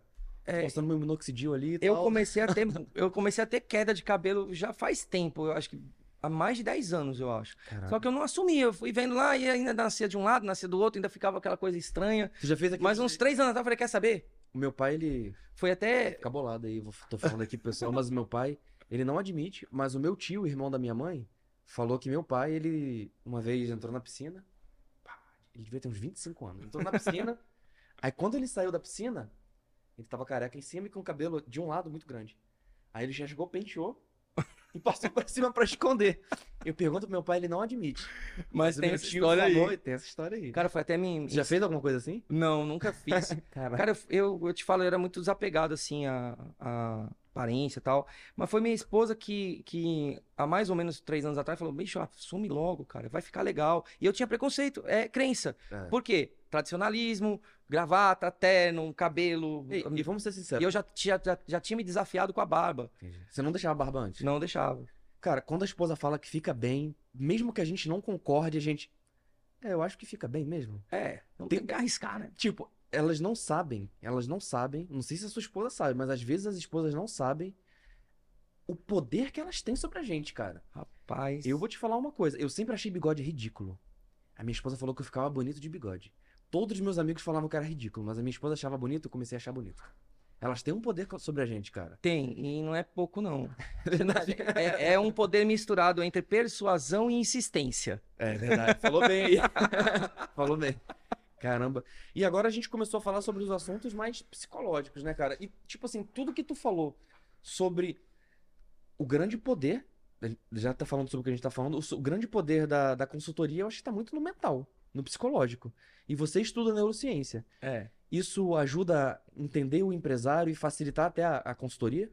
Não tenha dúvida. E, na verdade, eu fui para neurociência com esse objetivo primário. Pô, legal. E cheguei lá, cara, tem um campo absurdamente grande. E até que eu tenho uma certa dificuldade, que eu sou da área administrativa. Eu, eu sou administrador de empresa, tenho pós em finanças, tenho pós em administração de hospital, tenho Foi de pós em planejamento estratégico, nada a ver, né? Mas, cara, eu, eu acho que de tanto conviver dentro de hospital, que eu fui muito da área da saúde muito tempo, Uhum. e sou ainda, não é que eu fui, eu sou da área da saúde. Eu falo que eu sou porque boa parte dos nossos clientes ainda hoje são da saúde. Legal. Hoje a gente tem vários clientes em vários segmentos, mas a gente tem um enfoque. E eu arrisco dizer, é, eu não conheço uma consultoria tão especializada na saúde como a gente. Que legal. Então, esse ponto pra gente é, é fundamental. Então, eu acho que isso, de uma certa forma, facilitou. Porque na- no estudo Você- tem uma parte mais técnica, de- assim. e- só só uma, uma dúvida pessoal agora. Você foca mais na parte de hospitais ou clínicas particulares também? Hoje é mais clínicas. Hoje Tipo é mais assim, clínicas. O médico vai abrir uma clínica. É. Legal. Ou ele já tem uma clínica, ou uma policlínica. É, eu, eu tenho uma, uma vivência muito grande em hospitais. Mas a consultoria, ela foi muito mais para clínicas do que para hospitais. Fala isso Acho aí. que pela, pela quantidade também, né? Para cada um hospital que tem, tem 50 clínicas, né, A cara? minha esposa tá pra abrir uma clínica aí pro final do ano, cara. Vou... É comigo essa lá. Olha aí, legal. legal mesmo. Ela quer ir pra essa parte de tá estudando, tá. Legal. Coisa que ela faz parte de medicina integrativa. Poxa, que legal. Muito ela bom. quer se especializar 100% nisso. Legal. Que é basicamente o que ela viu que ela gosta, que ela faz com ela. Ela quer aprender mais e mais e mais e mais e mais e mais, e tá estudando. E é uma tendência muito grande, cara. É. Muito grande. Ela fala às vezes assim que ela fica. Tipo, nada contra as outras especialidades médicas, mas a, a visão dela. Ela não gosta muito da medicina, acho que é alopática que chama, né? Uhum. Que cuida das doenças. Ela quer que a pessoa não fique doente. É a medicina integrativa. É, é, é, tipo assim, esse é o sonho dela. Se ela tá numa hora de lazer, ela tá lendo sobre, ela tá vendo vídeo sobre, tá ouvindo podcast sobre. Dos meus episódios, os episódios que elas mais gostam, que ela mais gosta, foi quando eu levei médicos que falaram sobre. Lógico que ela influenciou em convidar essas pessoas, né? Pelo Sim, até pra, pra poder ter o. Pô, mas show de bola. Então, só voltando, você acha que isso aí ajuda na a parte da neurociência nas consultorias? Cara, com certeza, com certeza. E, e não só, não só para as consultorias, como para eu poder entender como modelar o nosso produto para isso. O nosso produto teve alteração depois do meu conhecimento sobre Legal. isso, de uma certa forma. Porque o que, que acontece, cara? Eu, eu não entendi uma coisa. A gente sempre dizia. A cultura da empresa tem muito a ver com o dono. A empresa é um reflexo do dono, a empresa é um espelho do dono. Tem um monte de frases Realmente é? que fala, e realmente é. Realmente é. Por que isso? Porque se você está à frente de uma coisa, eu aprendi na neurociência que você tem uma capacidade de aprendizagem muito maior pelo exemplo do que pelo que você ouve. Pô, legal. O que você ouve, o que você lê, tem peso, claro, é uma, é uma junção de informações que o seu cérebro vai associar. Mas o que você consegue enxergar que está sendo feito e está sendo gerado, te Legal. gera mais coragem. Lembra aquela coisa, eu só acredito vendo? Então, Totalmente. ler, ouvir é importante, te gera base, mas você vê que está acontecendo, te dá outra outra conotação. Então você pode até fazer um teste com você mesmo. Quando você lê uma coisa, você fala, será que isso acontece mesmo? Aí quando você enxerga, você fala, realmente, Pô, é verdade, né? aquilo é verdade. Não é? E não é Você só passa por aquilo ainda. se você passa por aquilo e se aquilo ativa a tua emoção, ferrou. Aí, aí tu fechou. Caraca, legal. Se você se emocionou com aquilo, cara, então. E, e isso gera muitas crenças na gente. Então, a- a- às vezes a gente tá lá e tem uma coisa que você sabe que pode ser ruim. E você vai lá e prova, mastiga aquilo e é amargo que demais, você nunca mais vai querer saber daquilo, porque o seu senso te gerou uma experiência negativa que Legal. ativou a sua emoção. Que seja o, o nojo, mas é uma, uma forma de você ter um sentimento ali associado àquela ação. E- E, cara, isso é muito forte. Então, se o empresário, ele acredita no negócio, ele está vivendo o negócio, ele está mostrando que ele está buscando estratégias e que ele está querendo crescer e que ele está preparando a equipe, que ele está dando voto de confiança para a equipe, a empresa sobe. Que legal. E não adianta, por isso que a gente fala assim, cara, não adianta o empresário fingir por conta do colaborador. Tem empresário que fala assim, até me procura e eu já já direciono direto. Porque o cara me procura e fala assim, cara, eu queria contratar uma consultoria para minha equipe. Eu falei, por que você quer contratar uma consultoria para tua equipe? Ah, porque minha equipe não produz legal, minha equipe não rende. E o que, que você pode fazer por eles? Eu falei, eu posso fazer por duas coisas. Pela empresa de uma maneira geral e por você. A partir de você, a partir da tua empresa, é bem provável que eles evoluam. Porque não adianta você chegar na empresa reclamando de tudo. Por exemplo, não, não tô dando, reclamando de tudo e achar que seu colaborador vai estar motivado com o teu negócio. legal. Não adianta você fechar a mão para um investimento importante para o teu negócio e achar que o teu colaborador vai investir a vida dele naquilo. Nem você está investindo porque ele vai investir. É. Às vezes a pessoa quer trabalhar, mas não tem. Não consegue, né? E aí? É o espelho. É. Então a gente chega aqui, então, por exemplo, nós estamos. Vamos dar um exemplo do All-in Hub, Uhum. que você citou. Pô, a gente está aqui, a gente está colocando todo o empenho nosso aqui. Nós estamos reformando a área, estamos fazendo um ambiente de convivência, nós estamos fazendo um monte de coisas que não é para mostrar para o colaborador, é real. Tá aqui a sala, tá aqui a sala do podcast, nós estamos É. usando, tá ali o- a sala de reuniões, a sala de estar que a gente está criando para dar um ambiente diferente. E a gente está investindo no negócio. A gente não investe só tempo. A gente investe tempo, a gente investe dinheiro, a gente investe é, parte da rentabilidade da própria empresa. Cara, o colaborador está enxergando aquilo, ele fala, mano, esse negócio é, é verdade, porque vai acontecer, ou está acontecendo. Realmente existe um empenho para isso. Legal. E se eu só dissesse e não fizesse nada? Não faz sentido, né? Dizendo assim, olha, você tem que ser muito feliz, muito feliz, e eu tô sempre de cara fechada. É aquilo até que o Shiro fala, né? Que é o. Eu sempre me confundo na frase, tá? Mas é. Casa de ferreiro, espeto de ferro. É, Né? exatamente. Legal. Por que, por que essa frase é tão importante? Porque você não vai conseguir convencer, e o Oshiro é um cara que conhece bem a neurociência também. Você não vai conseguir convencer um cara que o melhor espeto é o de ferro se você usa um de pau. Nem de forma alguma. Não é? Você não vai conseguir dizer para o colaborador, cara, olha só, a nossa cultura é uma cultura de bom atendimento. A gente atende bem as pessoas e você atende mal o próprio colaborador. O cara bate na sua sala e fala assim, agora não. Como é que você quer que o teu cliente, como é que você quer que ele entenda o que você quer passar de informação para ele? Às vezes ele vai até te usar como exemplo. É. Né? Eu ouvi falar de um. Eu, eu, eu conversei com um ex-colaborador, claro que eu não vou dizer de onde, embora dê vontade. eu falei com um ex-colaborador que ele, que ele ouvia, ele recebia até treinamento, a empresa gastava dinheiro com isso. Na verdade, eu vou até mudar o termo. A empresa afundava dinheiro com isso, Caraca. Porque ele pagava treinamento para que as pessoas atendessem bem. E ele chegou na empresa num determinado momento, e olha só como o colaborador guarda isso. Ele é ex-colaborador. Por que ele é ex-colaborador? Porque na primeira oportunidade ele foi embora. Caraca. O cara chegou e o- um cliente tinha deixado um carro mal estacionado, onde atrapalhou a chegada do, do, do dono da empresa. Então, o carro do cliente atrapalhou o estacionamento do dono. Ele chegou gritando na empresa e mandou o cliente tirar o carro com toda brutalidade que tu possa imaginar. De um cara que tivesse brigado no trânsito. Imagina uma briga de trânsito, foi o que o dono da empresa criou com o seu próprio cliente. Pagando treinamento para os colaboradores atenderem bem. Porra, Que faz sentido nenhum. faz? Não faz sentido nenhum. Então, como que a gente se conecta? Com exemplo. É. A gente. É diferente o que eu tô falando. Dar exemplo de atendimento, dar exemplo de cultura, dar exemplo de dedicação, dar exemplo de investimento, não é você assumir a operação, não é você fazer nada pelo seu colaborador. Porque cada um tem a sua função, É. e cada um tem o seu objetivo, cada um tem sua- o seu objetivo enquanto empresário é fazer o negócio crescer. É. Como? Boa estratégia, como? Buscando oportunidade de negócio melhor, trazendo criatividade para o negócio, contratando a gente. Então, tem uma série de caminhos para isso, né? Mas ele tem que dar o exemplo de que ele tá, Verdade. de que cultura que ele está passando. Isso tem muito a ver com como o nosso cérebro absorve informações.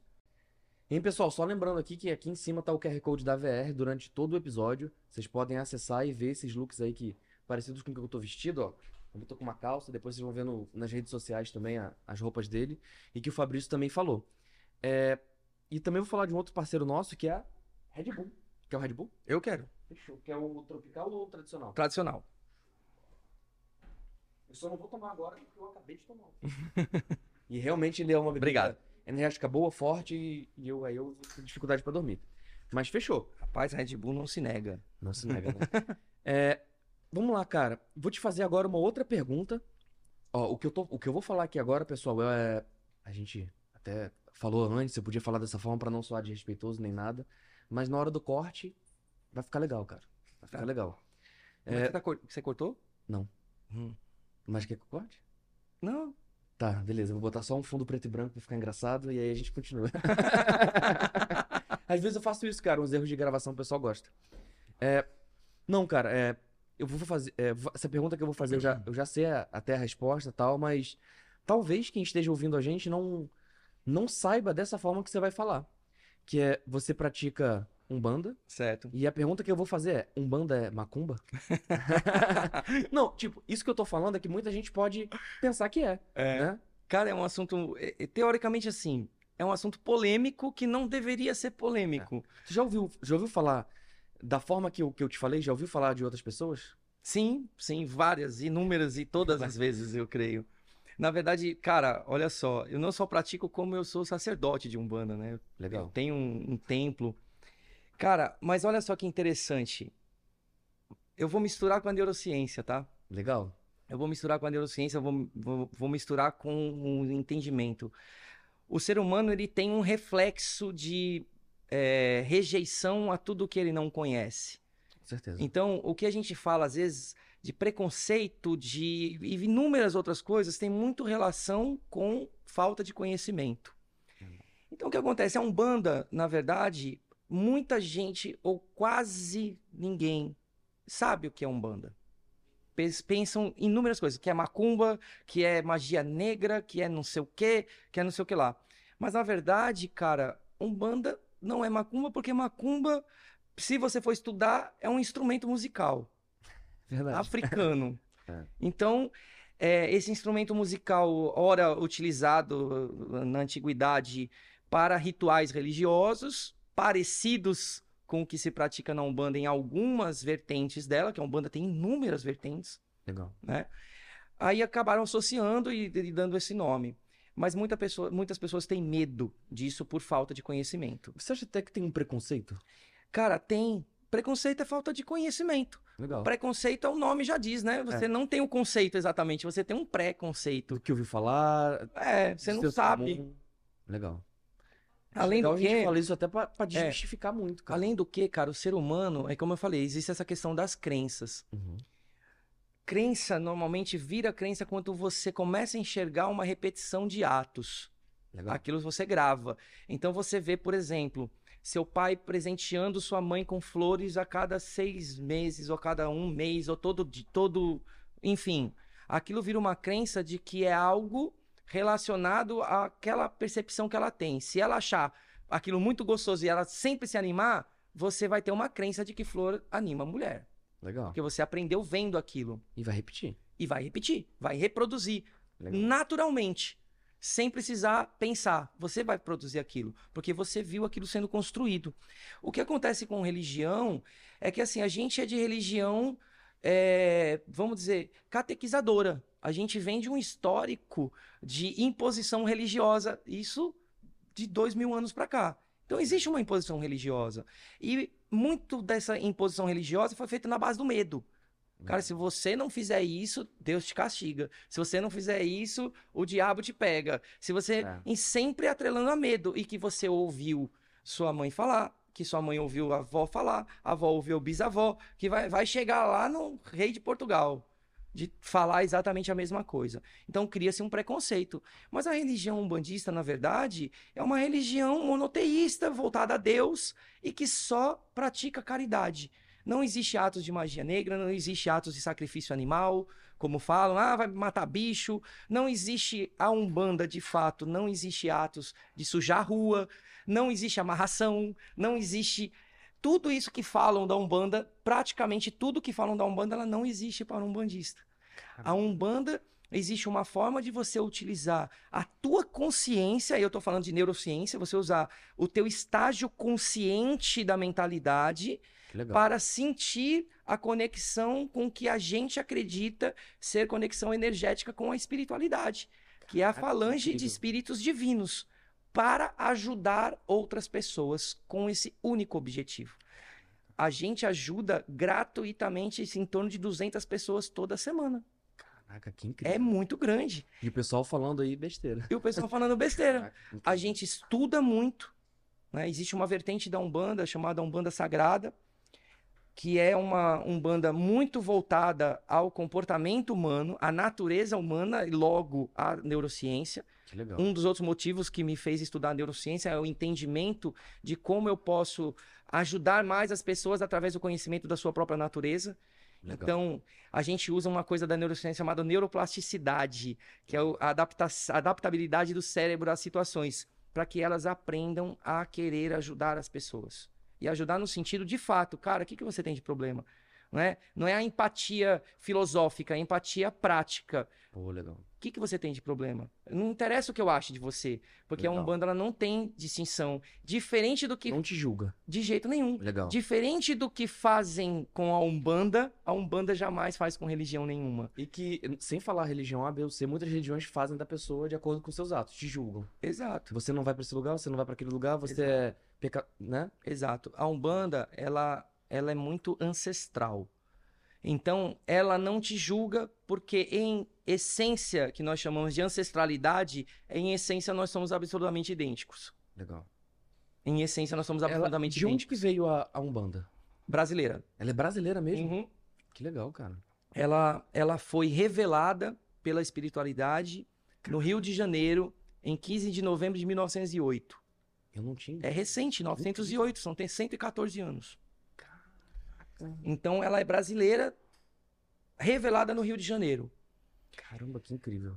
Aí o pessoal fala assim, pô, mas não é. O que, que tem a ver com o candomblé? Basicamente é outra religião espírita conhecida, muito linda, por sinal, para aqueles que seguem.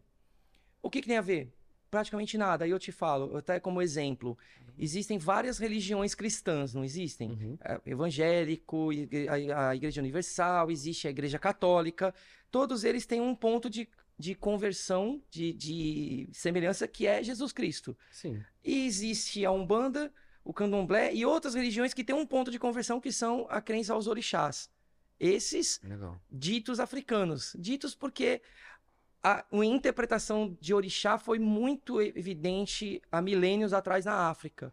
Hoje não muito mais. Você acha que talvez, cara, é, a gente vive num mundo onde eu tenho esperança, assim, sabe, que essas práticas de preconceito e de racismo, seja pela sexualidade, seja pela, pela cor de pele, estejam diminuindo, mas ainda existe? Você acha que esse preconceito com a de falar que candomblé, falar que umbanda é macumba tudo mais, seja por isso, por ter talvez é, esses orixás de origem africana, tem uma similaridade com, por exemplo, existe o racismo e, pô, caramba, a religião da- das pessoas negras. Por isso que tem esse, esse preconceito. Você acha que tem a Cara, ver ou não? Cara, tem muita mágoa envolvida, sabe? Entendi. Que eu acho que não tem sentido nenhum. Posso te dar um exemplo ruim, sem querer polemizar? Sim. É, a Umbanda, ela foi criada numa época em que religiões eram muito segregadoras. Você tinha religião de rico, você tinha religião de negro, você tinha religião de, de brancos, né? Ela nasceu, e isso é recente, 114 anos, existia muito isso ainda. Então tinha religião que não entrava negro e tinha religião que não entrava branco. Recentemente, um cara comentou a respeito de uma, de uma postagem que eu fiz, não na minha rede social privada, mas sim na rede social religiosa que eu tenho. Eu fiz uma postagem e ele disse que eu estava embranquecendo a Umbanda. Como se a Umbanda fosse algo específico da, de negros e não de humanos. Caraca. Na verdade, não tem essa distinção. Não, Como, como na minha opinião, não devia ter pra nada. não deveria ter para nada. E a Umbanda, a Umbanda enxerga exatamente dessa forma. A Umbanda não é- ela não tem um discurso integrador. Ela é ancestral, ela entende a essência. Essência, de fato, não tem cor. Essência não tem humano, essência tem pré-existência. A gente crê É legal. na ancestralidade do espírito. O espírito sendo fecundado, como a gente chama, Uhum. né, de fecundação mesmo. Ele sendo fatorado de geração de fatores, sei lá quantos bilhões de anos antes da encarnação. É assim que a gente crê. Caraca, que legal, você cara. é uma centelha de vida ancestral. Eu não Legal. sei se você é branco, se você é negro, se você é. Que, que você. Ainda mais depois que você é vivo, então, muito menos importa a tua decisão. Piorou. Se não importa o que você vai ser, como você vai ser gerado em vida, muito menos vai importar quais são as suas decisões. A gente só tem duas premissas. Enquanto várias religiões, como você falou, e aí eu tô só te usando para ninguém falar que eu sou preconceituoso, mas você falou assim que as religiões tendem a ter diretrizes muito é, determinantes, né? Ó, Pode, Você, que não pode. É. a gente só tem duas coisas. Quais? Não faça mal a você mesmo e não faça mal a ninguém. Caraca, que legal. São as únicas duas coisas que a gente tem. Por quê? Porque fazer mal a você não sou eu que julgo, é você. É. Então, eu posso fazer uma coisa pra você, fazer uma coisa pra ela, ela não se sentir nada e você se sentir prejudicado. Então, eu preciso ter empatia pra saber o que que é fazer mal pra você. Legal. E eu não posso fazer mal a mim mesmo. Ou seja, eu não posso me desequilibrar por bobagem. Eu não posso fazer algo contrariado, sendo que aquilo me faz mal. Legal. Lembra da, que você falou do trabalho? Cara, eu ficava doente, eu tava com burnout, eu tava com tudo que estava fazendo mal a você. Total. Então, se você chegasse pra mim, enquanto um bandista, perguntando, cara, o que, que você faz? Eu falei, sem larga. Para. Por quê? Porque você tá fazendo mal pra você. E a gente só tem essas duas coisas. Faça bem a você, porque a gente acredita que a gente troca energia com o ambiente. E eu quero trocar energia boa com você. Então, se eu fizer mal a mim, eu vou trocar energia ruim com você. Caraca, que legal, cara. E não faça mal a ninguém, porque você vai causar algo que não é agregador. Quando você faz mal a alguém, você está segregando. Fora isso, a gente não tem mais nenhuma distinção. Enquanto falam que a gente tem distinção, enquanto falam que a gente faz mal às pessoas, a gente não faz mal a ninguém. Esse negócio de amarração, o povo adora falar, né? Ah, será que você pode me amarrar com alguém? Isso pra gente é uma ofensa energética. Porque você não tem como. Primeiro que você não tem como obrigar ninguém a fazer nada, porque todo mundo tem livre-arbítrio. Não, Todo verdade. mundo decide pelo que quiser. Suas decisões não são. E aí é onde entra a neurociência, tá? Legal. Suas decisões não são motivadas por nenhum fator externo. Nenhum. Todas as suas decisões são motivadas às suas crenças e à sua forma de ver o mundo e à sua característica emocional. Caramba. Todas as suas decisões. Não existe decisão impulsionada por ninguém. Ah, porque eu vou pedir a Deus para eu tomar uma decisão boa. A gente não crê nisso. Por que, que a gente não crê? Porque a neurociência explica que isso não existe. Você Legal. tem capacidade total de tomar qualquer tipo de decisão que você quiser. Legal. E o seu fator de pensamento, o seu padrão mental tem relação com os seus atos e com as suas crenças. Então você trabalha, se você acha que age ruim, provavelmente você tem que reformular suas crenças. Porque você está agindo de acordo com as suas crenças. Se você bate no teu filho, é porque provavelmente você apanhou do teu pai. É. E você acha que aquilo é normal. Para você não fazer isso, você vai ter que mudar a tua mentalidade, a tua crença. E é um processo. É um processo que depende do quê? Vontade.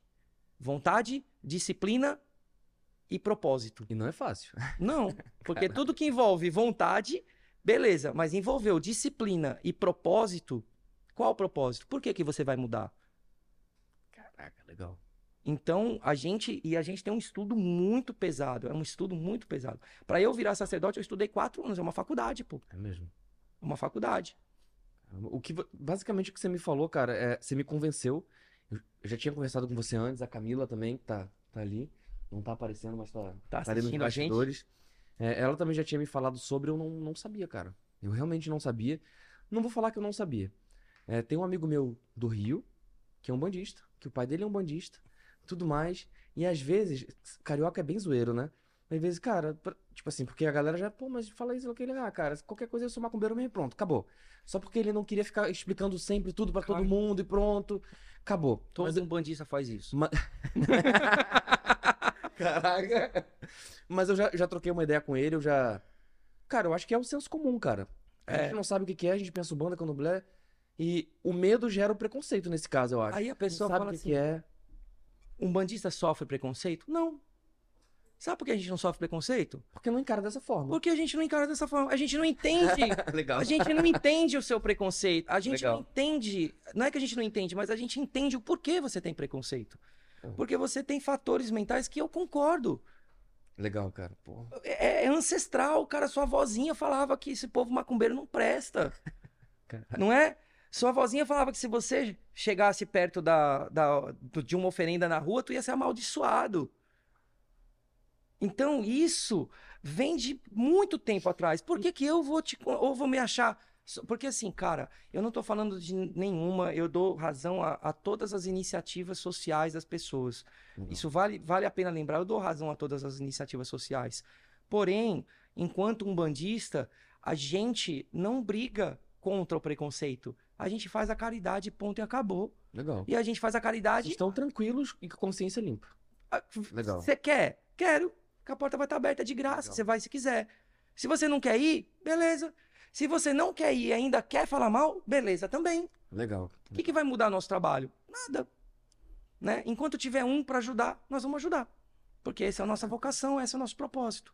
Incrível, cara. E a gente não vai sair carregando bandeira, ah, porque um bandista é legal, porque uma uma macumba não existe. Mano, eu não tenho. Eu tenho. Enquanto eu, poderia, enquanto eu faço, eu poderia estar fazendo isso, eu estou ajudando gente.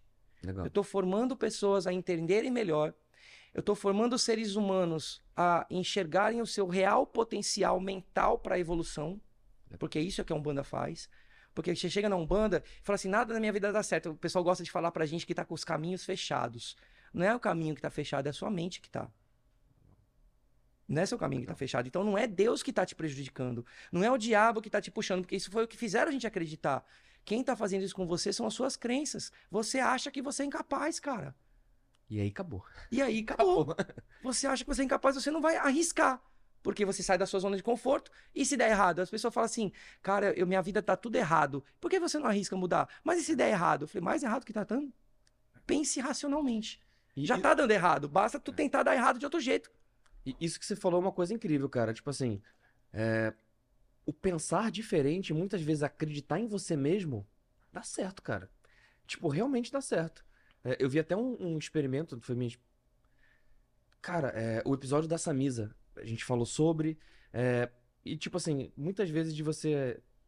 Pô, vou dar um exemplo aqui, é, não tem muito a ver, mas tem a ver também. De você falar pra uma, pra uma planta, pra ela. É, palavras positivas, pô, você Uhum. consegue, você vai esse bonita, você vai assim e tudo mais, a planta cresce incrível. Outro você xingando, pô, sua planta feia, isso e aquilo. Caraca, cara, funciona como uma planta que é menos complexa que a gente. Sabe o que, Não- que a gente entende com com gente. isso? A gente entende isso e a gente ensina isso é a transferência energética no ambiente. Legal. A sua energia, aí assim, fala assim, agora eu vou, vou dar um, um ensinamento que não é de Umbanda, embora eu vou te contar uma coisa depois, não deixa eu esquecer. Ali. Eu vou te contar uma coisa depois que é a associação da neurociência com a Umbanda. Mas Legal. deixa eu te contar uma coisa. A gente rege a nossa energia baseado no nosso pensamento. Isso é um entendimento energético. Quando você pensa negativo, quando você pensa com rancor, com raiva, com negatividade, a tua frequência energética baixa. Ela vai abaixando. Ela vai abaixando. Baixa não, ela abaixa. Perdão. Ela vai abaixando. Quanto menor a sua frequência energética, é isso que você joga para o ambiente. E é o que você então, atrai. todo o seu ambiente, e você atrai, porque é um ciclo. É. Já viu imã? Não é? Ele, ele só se gruda se ele estiver na mesma frequência. Senão ele se distancia. Energia elétrica, por exemplo, ela só gera luz se ela estiver em contato, se ela for atraída e na mesma frequência. É verdade. Se ela estiver em frequências diferentes, não acende a luz. É a mesma coisa a nossa frequência. Então, o que, que você vai atrair? Coisas iguais à sua frequência. Pô. Como é que muda a nossa frequência? Melhorando o nosso padrão de pensamento. Então, se você está pensando mal da plantinha, você está jogando energia ruim para aquele ambiente onde ela está formando. E ela precisa de energia para viver. Porque vida é energia. Verdade. Então, essa é a, a lógica. E é o que você faz nas empresas. É o que você faz no, no, no, no seu relacionamento com as pessoas. É o que você faz em todo lugar. Essa que chegou aí é minha filha. Olha aí. legal. Chegou de fininho. Chegou de fininho. Legal. Então, é isso que acaba acontecendo. Uhum. E aí, eu não sei se você ia me fazer essa pergunta, mas eu vou reproduzir uma pergunta que normalmente me, me fazem Falei. quando descobrem que eu estudo neurociência e sou um sacerdote de uma religião. Porque existe aquela, entre aspas, aquela briguinha entre ciência e religiosidade. Eu ia fazer essa pergunta. Tu ia fazer essa que pergunta? Pô, desculpa, cara. Quer que não, eu mas pô, não. Agora foi. Não, porque assim, a pessoa fala, cara, quanto mais você estuda a ciência, você não fica Mais cético. mais cético, aí eu falo assim, cara, o que que é ciência?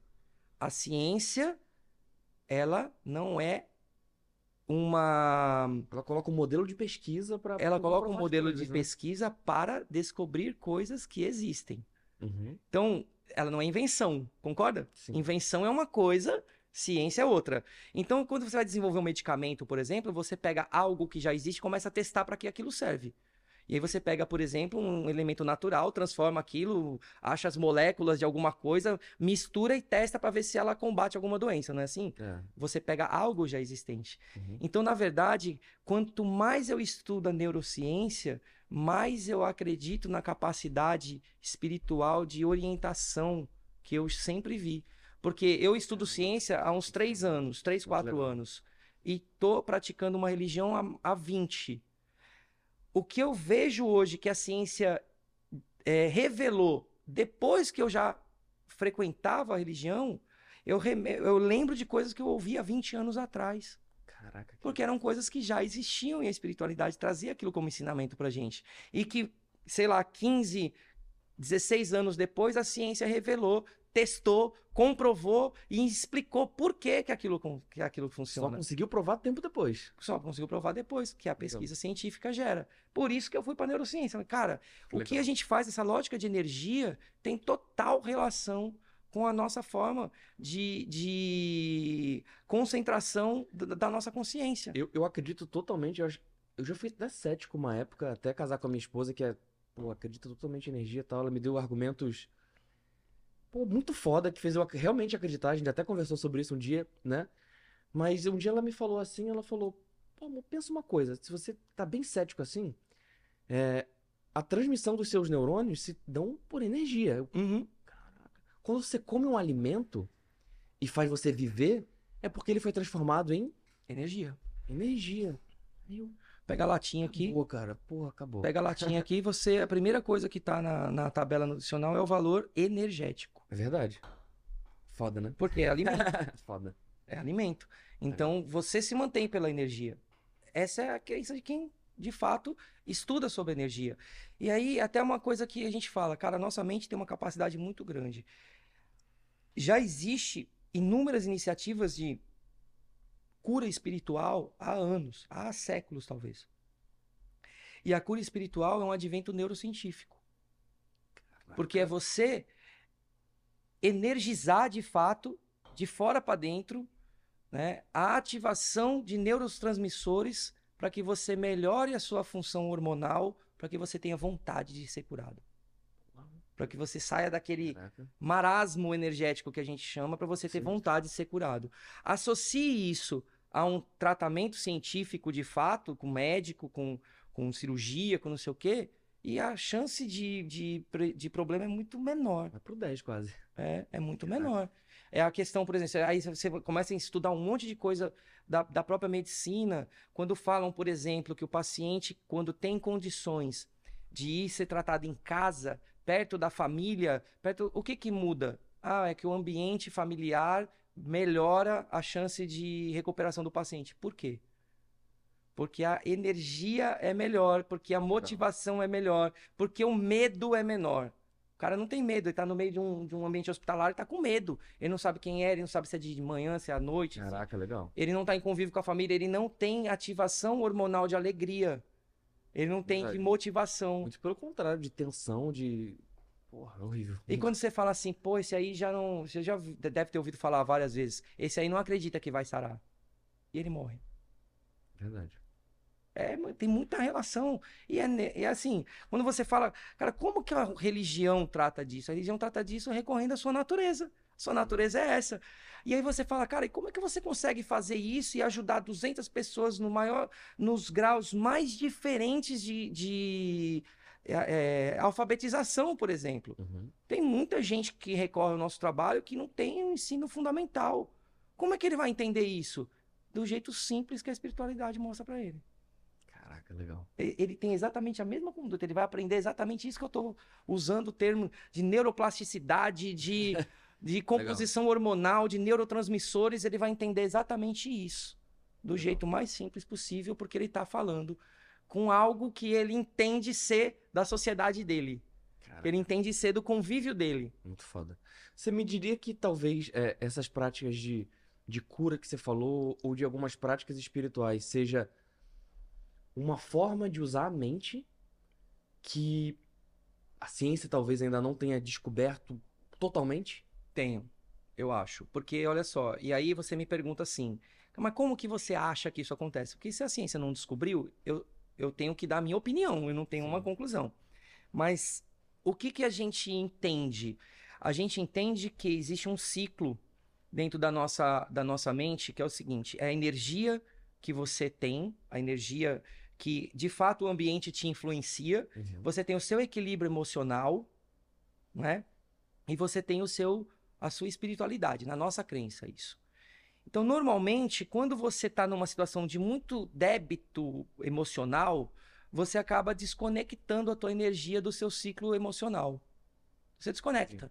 E aí o que, que a gente entende? Que uma energia espiritual de fora para dentro do teu corpo e da tua mente destrava esse ciclo. E legal. imediatamente você começa a trabalhar suas emoções para reativar o seu equilíbrio energético. E é como se você tomasse um chacoalhão energético e fala: Mano, acorda, sai disso, cara. Sai disso. Tanto é verdade, cara, que a gente tem um número muito grande de histórias de gente que procura a gente em, em vias de, de suicídio, em vias de, de desistência de tudo, sem equilíbrio nenhum, querendo. E que continua na vida normal e tá lá até hoje, convivendo com a gente, feliz da vida. Caraca, legal demais, E cara. seguindo sua vida, tem gente que já arrumou emprego, foi lá como última instância e fala pra gente, cara, eu, se eu não. Se eu não, não reagir, eu vou sair daqui e vou tirar minha vida. Caraca, sinistro. Isso acontece muito, cara.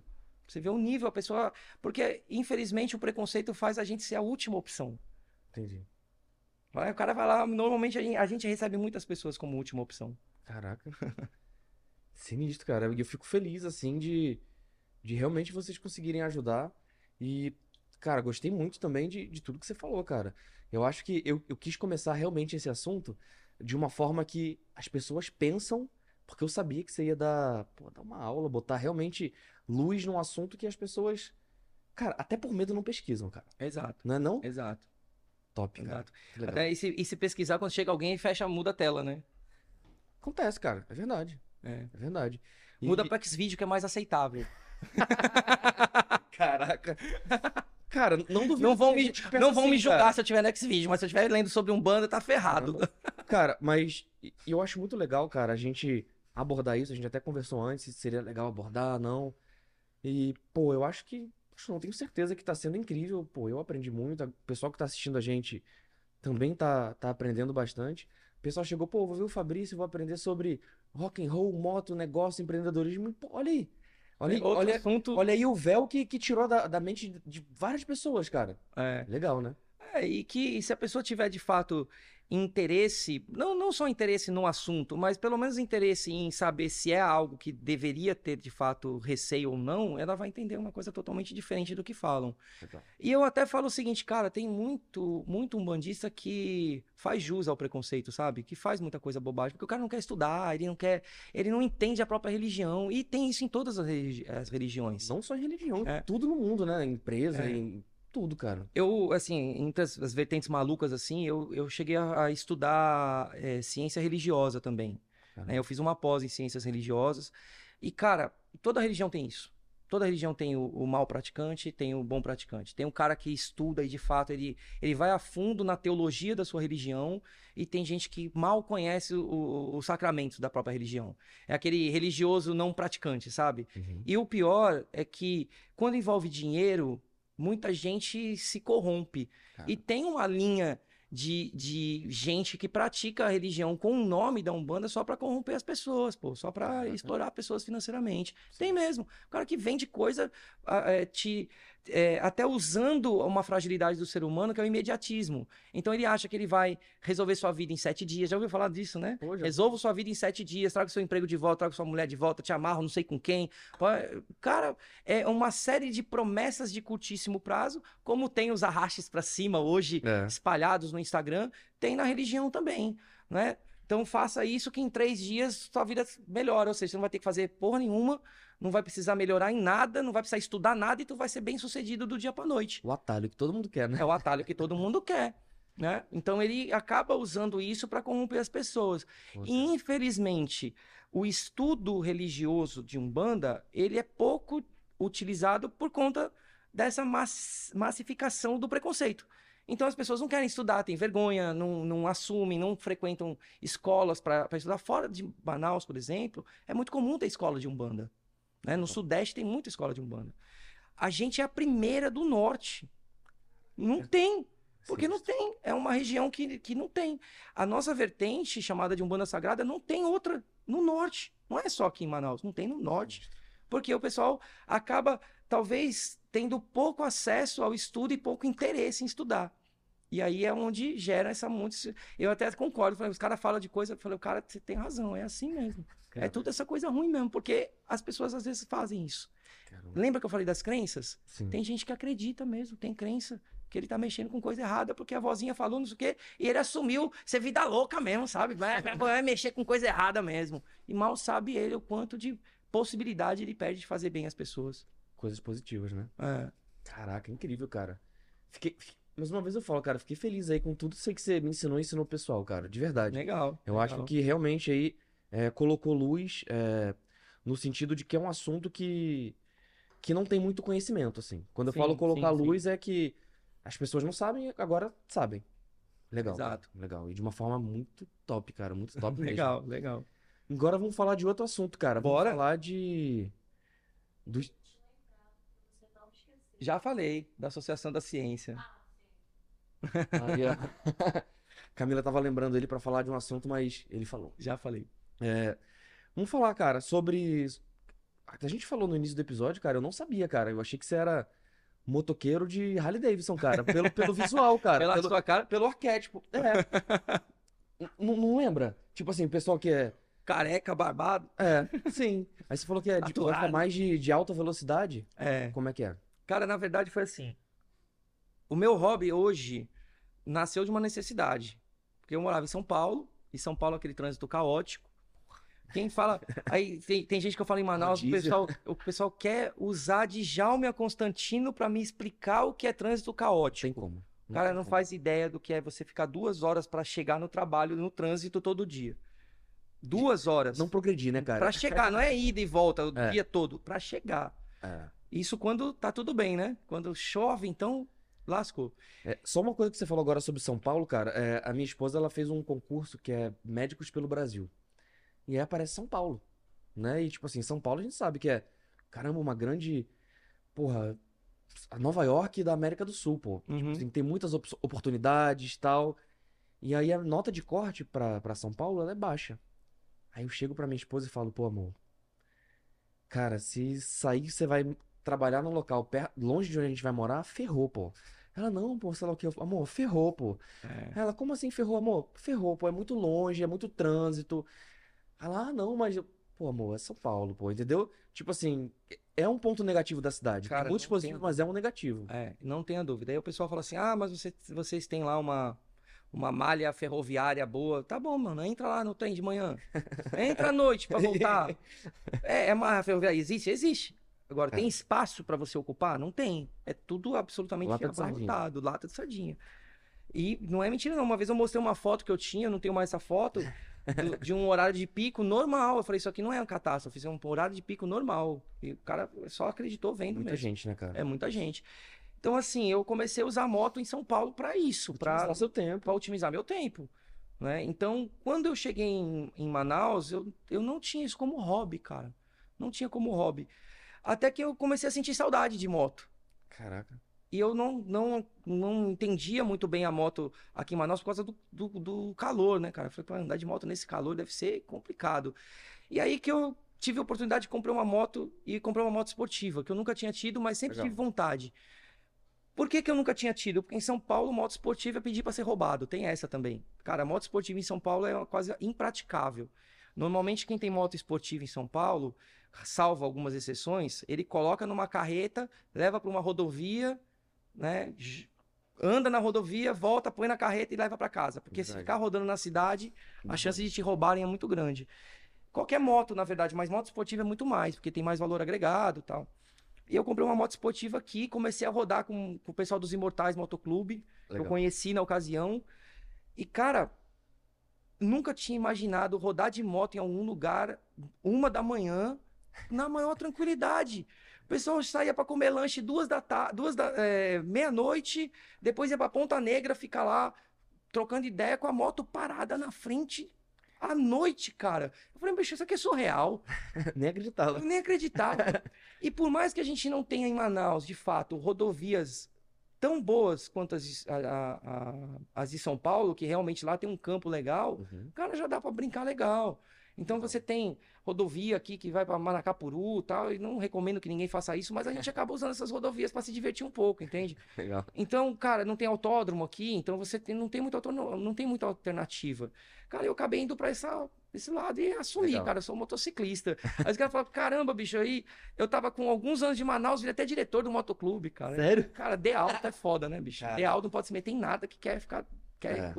Mas me convidaram, eu fui lá e assumi. Hoje eu faço parte da diretoria do motoclube. A gente, Legal. a gente faz um monte de passeio e, cara, é, hobby mesmo. O- a necessidade virou um hobby. E, cara, é, a gente pensa muitas vezes motoqueiro e roqueiro. Você é os dois. Eu sou os dois. Sempre, desde sempre. Cara, desde sempre. Eu ouço rock, assim. Cara, desde criança. Desde criança. Meu tio, que infelizmente faleceu na pandemia, meu tio que me ensinou a ouvir rock. Meu tio era adolescente quando eu nasci. E ele. Não era adolescente, não, ele era, ele era adulto já, mas novo, assim, devia ter uns 20 anos, sei lá, 20, 22. Mas aí ele morava com a minha mãe. Né? Ele morava lá junto com a minha mãe, e, cara, eu ouvi rock desde o começo. Meu tio era roqueiro das antigas lá, dos anos 70 e tal. Curtia rock, eu comecei a ouvir rock, cresci ouvindo rock, e hoje eu sou roqueiro praticamente Baterista. baterista, E fui aprender você a gosta tocar de, bateria. de, de ir pra show de rock, essas coisas? Cara, eu vou muito pra show de rock. Sério? Sério. Vou muito pra show de rock. Os bares de rock aqui, cara, eu sou até figura conhecida. Cara, eu conheço os garçons de quase todos os bares de rock aqui por- pelo nome, E no, acho que é Monsters of Rock que vai ter aqui, você vai? Na verdade, eu não vou aqui porque eu vou em São Paulo. São Cara. Paulo se divulgou antes. Aí você comprou já. Eu comprei já. Assim que divulgou, comprou. Pum, comprei. Eu, Caraca. e- esses eventos assim mais difíceis, ainda mais depois da pandemia, né? É. Eu compro na lista de. na pré-venda. legal. E o, o do- que teve ano passado também, da fábrica, você chegou aí não? Do Guns? É. Fui, Aqui em Manaus. fui, fui. Gostou? Fui em Manaus e foi assim, eu sou pouco roqueiro, né? Eu saí do Guns, é, a Giovana foi comigo no Guns. Saí do Guns, fui para o aeroporto, fui pro Rock in Rio no dia do metal. Sinistro, cara. É. E ainda eu vou no Monsters of Rock num final de semana em abril em São Paulo e no outro final de semana ainda tem um outro é, o Summer Breeze que é um outro festival de rock Legal. aí mais mais heavy metal assim que vai ter em São Paulo no outro final de semana. Legal, cara. É, e vou te perguntar agora uma coisa polêmica sobre o rock. Ah, Tem- muita gente fala, cara, muita gente até mais nova assim fala, pô, as grandes estrelas do rock estão no passado. sério. Esse pessoal tá mais velho hoje em dia. Você, você vê hoje, assim, tipo assim, bandas de rock novas que estão mandando bem como as do passado? Não. Caraca. Eu não acho polêmico, não. Eu acho quase inevitável. E infelizmente, não. Realmente, eu não sei se é porque eu já sou velho e eu não vou reconhecer qualidade, não, não me atualizei no rock, mas mesmo se você for pensar em, em engajamento, Spotify e tal, no- na- nos streamings e tal, realmente não. É. né? Então, o que o que está salvando um pouco é que assim, tem o, o- rock tem vários, vários várias vertentes, né? Vários estilos de rock. Tem desde o do hard rock que é um pouquinho mais mais aceitável assim no público geral, né? Os mais comerciais. Mainstream, né? Comercial, é. É, até o thrash metal, um heavy metal mais um death metal que é um pouquinho mais mais acelerado. Você gosta mais é qual? Rapaz, eu não tenho preconceito não, cara. De rock eu gosto de praticamente todas as- todos os estilos. Legal. Mas eu sou muito, eu sou, eu, assim, eu conheço um pouco mais e curto um pouco mais os estilos mais do heavy metal, mais pesados e melódicos, assim, o heavy metal mais trabalhado, com, com melodias menores e, e bastante qualidade técnica. Esse segmento tem umas bandas legais surgindo, sabe? Mas Legal. elas não são comerciais, então elas não se sustentam muito, assim, elas É, não elas fica... acabam tendo vida não muito longa. Entendi. Porque é, é um, é uma vertente muito específica, não, não é comercial, eles não vão encher. Então, por exemplo, se você fazer um, um evento desse, tem que colocar 20 bandas É. pra poder encher, entende? Porque aí vai, Pega um pouquinho de cada um. pega um pouquinho de público de cada uma e, e- e faz um evento. Então não é tão comum quanto um Guns N' Roses, por exemplo. Agora, que banda que você pode colocar hoje, que, eu- que eu possa te perguntar de rock, que tem a mesma é, representatividade, por exemplo, do Guns N' Roses que veio pra Manaus? Aí vai fazer um show de, de rock em Manaus, pra usar a arena, por exemplo, quem que eles têm que trazer? Os velhos. Então trouxe o Guns N' Roses, vai trazer o Kiss agora, tá trazendo Não. Scorpions, tá trazendo o próprio Sepultura, que é brasileiro, mas eles, eles não são novos. Sepultura, É. uma das primeiras bandas que eu ouvi, pô. Eu tinha Cara. quatro, quatro, cinco anos, já ouvia. Não, Legal. seis anos eu já, já tinha Sepultura. Então, cara, era. É uma banda que já tá há muitos anos no, no, no segmento. Então, é, é isso que, que lota estádio ainda. Verdade. Você foi ver, por exemplo, no Rock in Rio, quem no Rock in Rio, perdão, é no Rock in Rio, do metal esse ano e todos os anos, quem que encheu o dia? Iron Maiden, né? Iron. Maiden é, é do- dos anos 70, cara, do, do segundo É mesmo? segunda parte ali dos anos 70. E, e Dream Theater, que entrou depois, Dream Theater tem mais de 25 anos É de banda. Então, cara, esses caras que ainda estão enchendo palcos por aí, né? É Públicos por Eu, aí. às vezes, cara, eu acho assim que.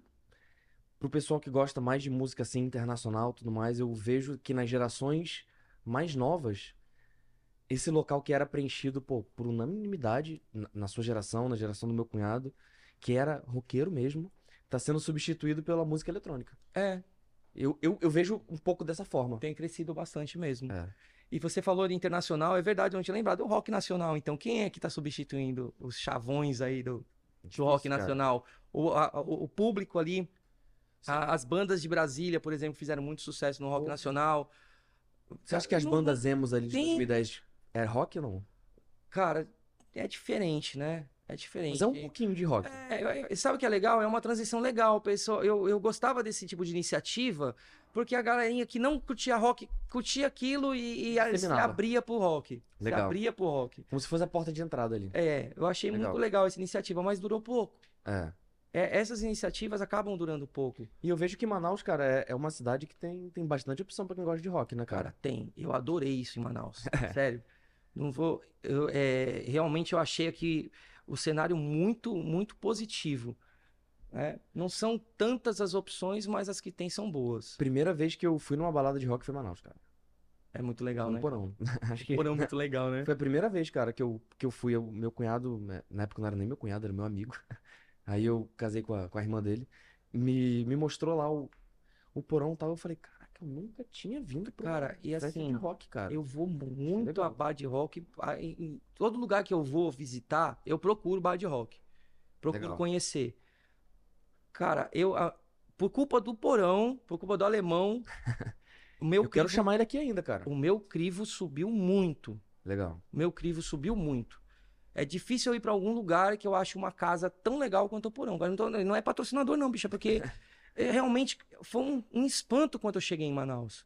Quando me apresentaram o porão, eu falei, cara, como assim, né? Foda, né? Eu, porque você não imagina. É. Eu, eu, tinha vindo a Manaus, como eu falei, várias vezes, mas eu vinha há pouco tempo, eu não vinha para curtir. Quando eu mudei, me convidaram para ir pro porão. Falei, quando eu cheguei no porão, eu falei, cara, eu não acredito. E a qualidade dos músicos, cara. Foda, né? Tem músicos excelentes em Manaus. Foram os músicos de Manaus que me motivaram a voltar a estudar bateria. Eu, era, eu tava aposentado de tudo. Legal. Foram os músicos. Falei, cara, os caras tocam demais. Tem bandas excelentes em Manaus, fazendo rock, fazendo cover.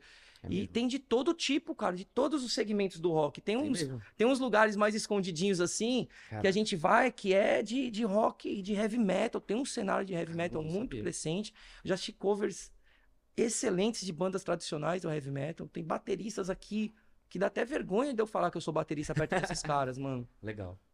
Caramba, mas show de bola, Fabrício. É que a gente falou sobre. Caramba, muitos assuntos, né, cara? E aí, curtiu participar do Pode Rolar? Curti muito, cara. Curti Legal, né? demais. Né? Curti demais. Show de bola, cara. E a gente tá aqui próximo, pô, trabalhando junto aí. Com certeza aí vai ter vários assuntos aí. A gente até marcar um próximo episódio. Cara, depois. tô à sua disposição. Hum. Espero que eu tenha contribuído com alguma coisa aí. Pô, top demais. Curtiu, cara. Luciano? Aí, Luciano, curtiu? Fechou. Não vou perguntar de Big Brother, cara. Não nesse episódio, não. Tá bom. Acho que a gente pode perguntar no próximo. Ele não, quer, ele não quer me deixar em calça curta ali, eu não sabia a resposta. Luciano quer muito que o Fabrício se inscreva, pô. Eu também eu quero. Já pensou, cara?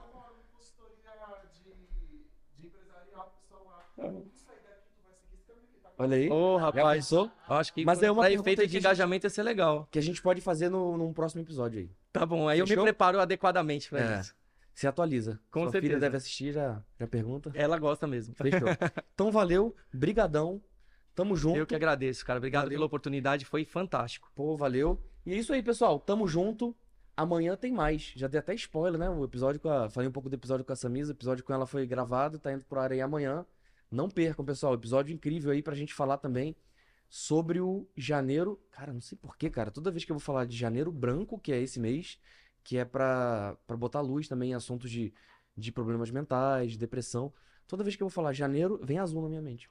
Mas enfim, é janeiro branco. A gente vai fazer esse episódio incrível com essa mesa.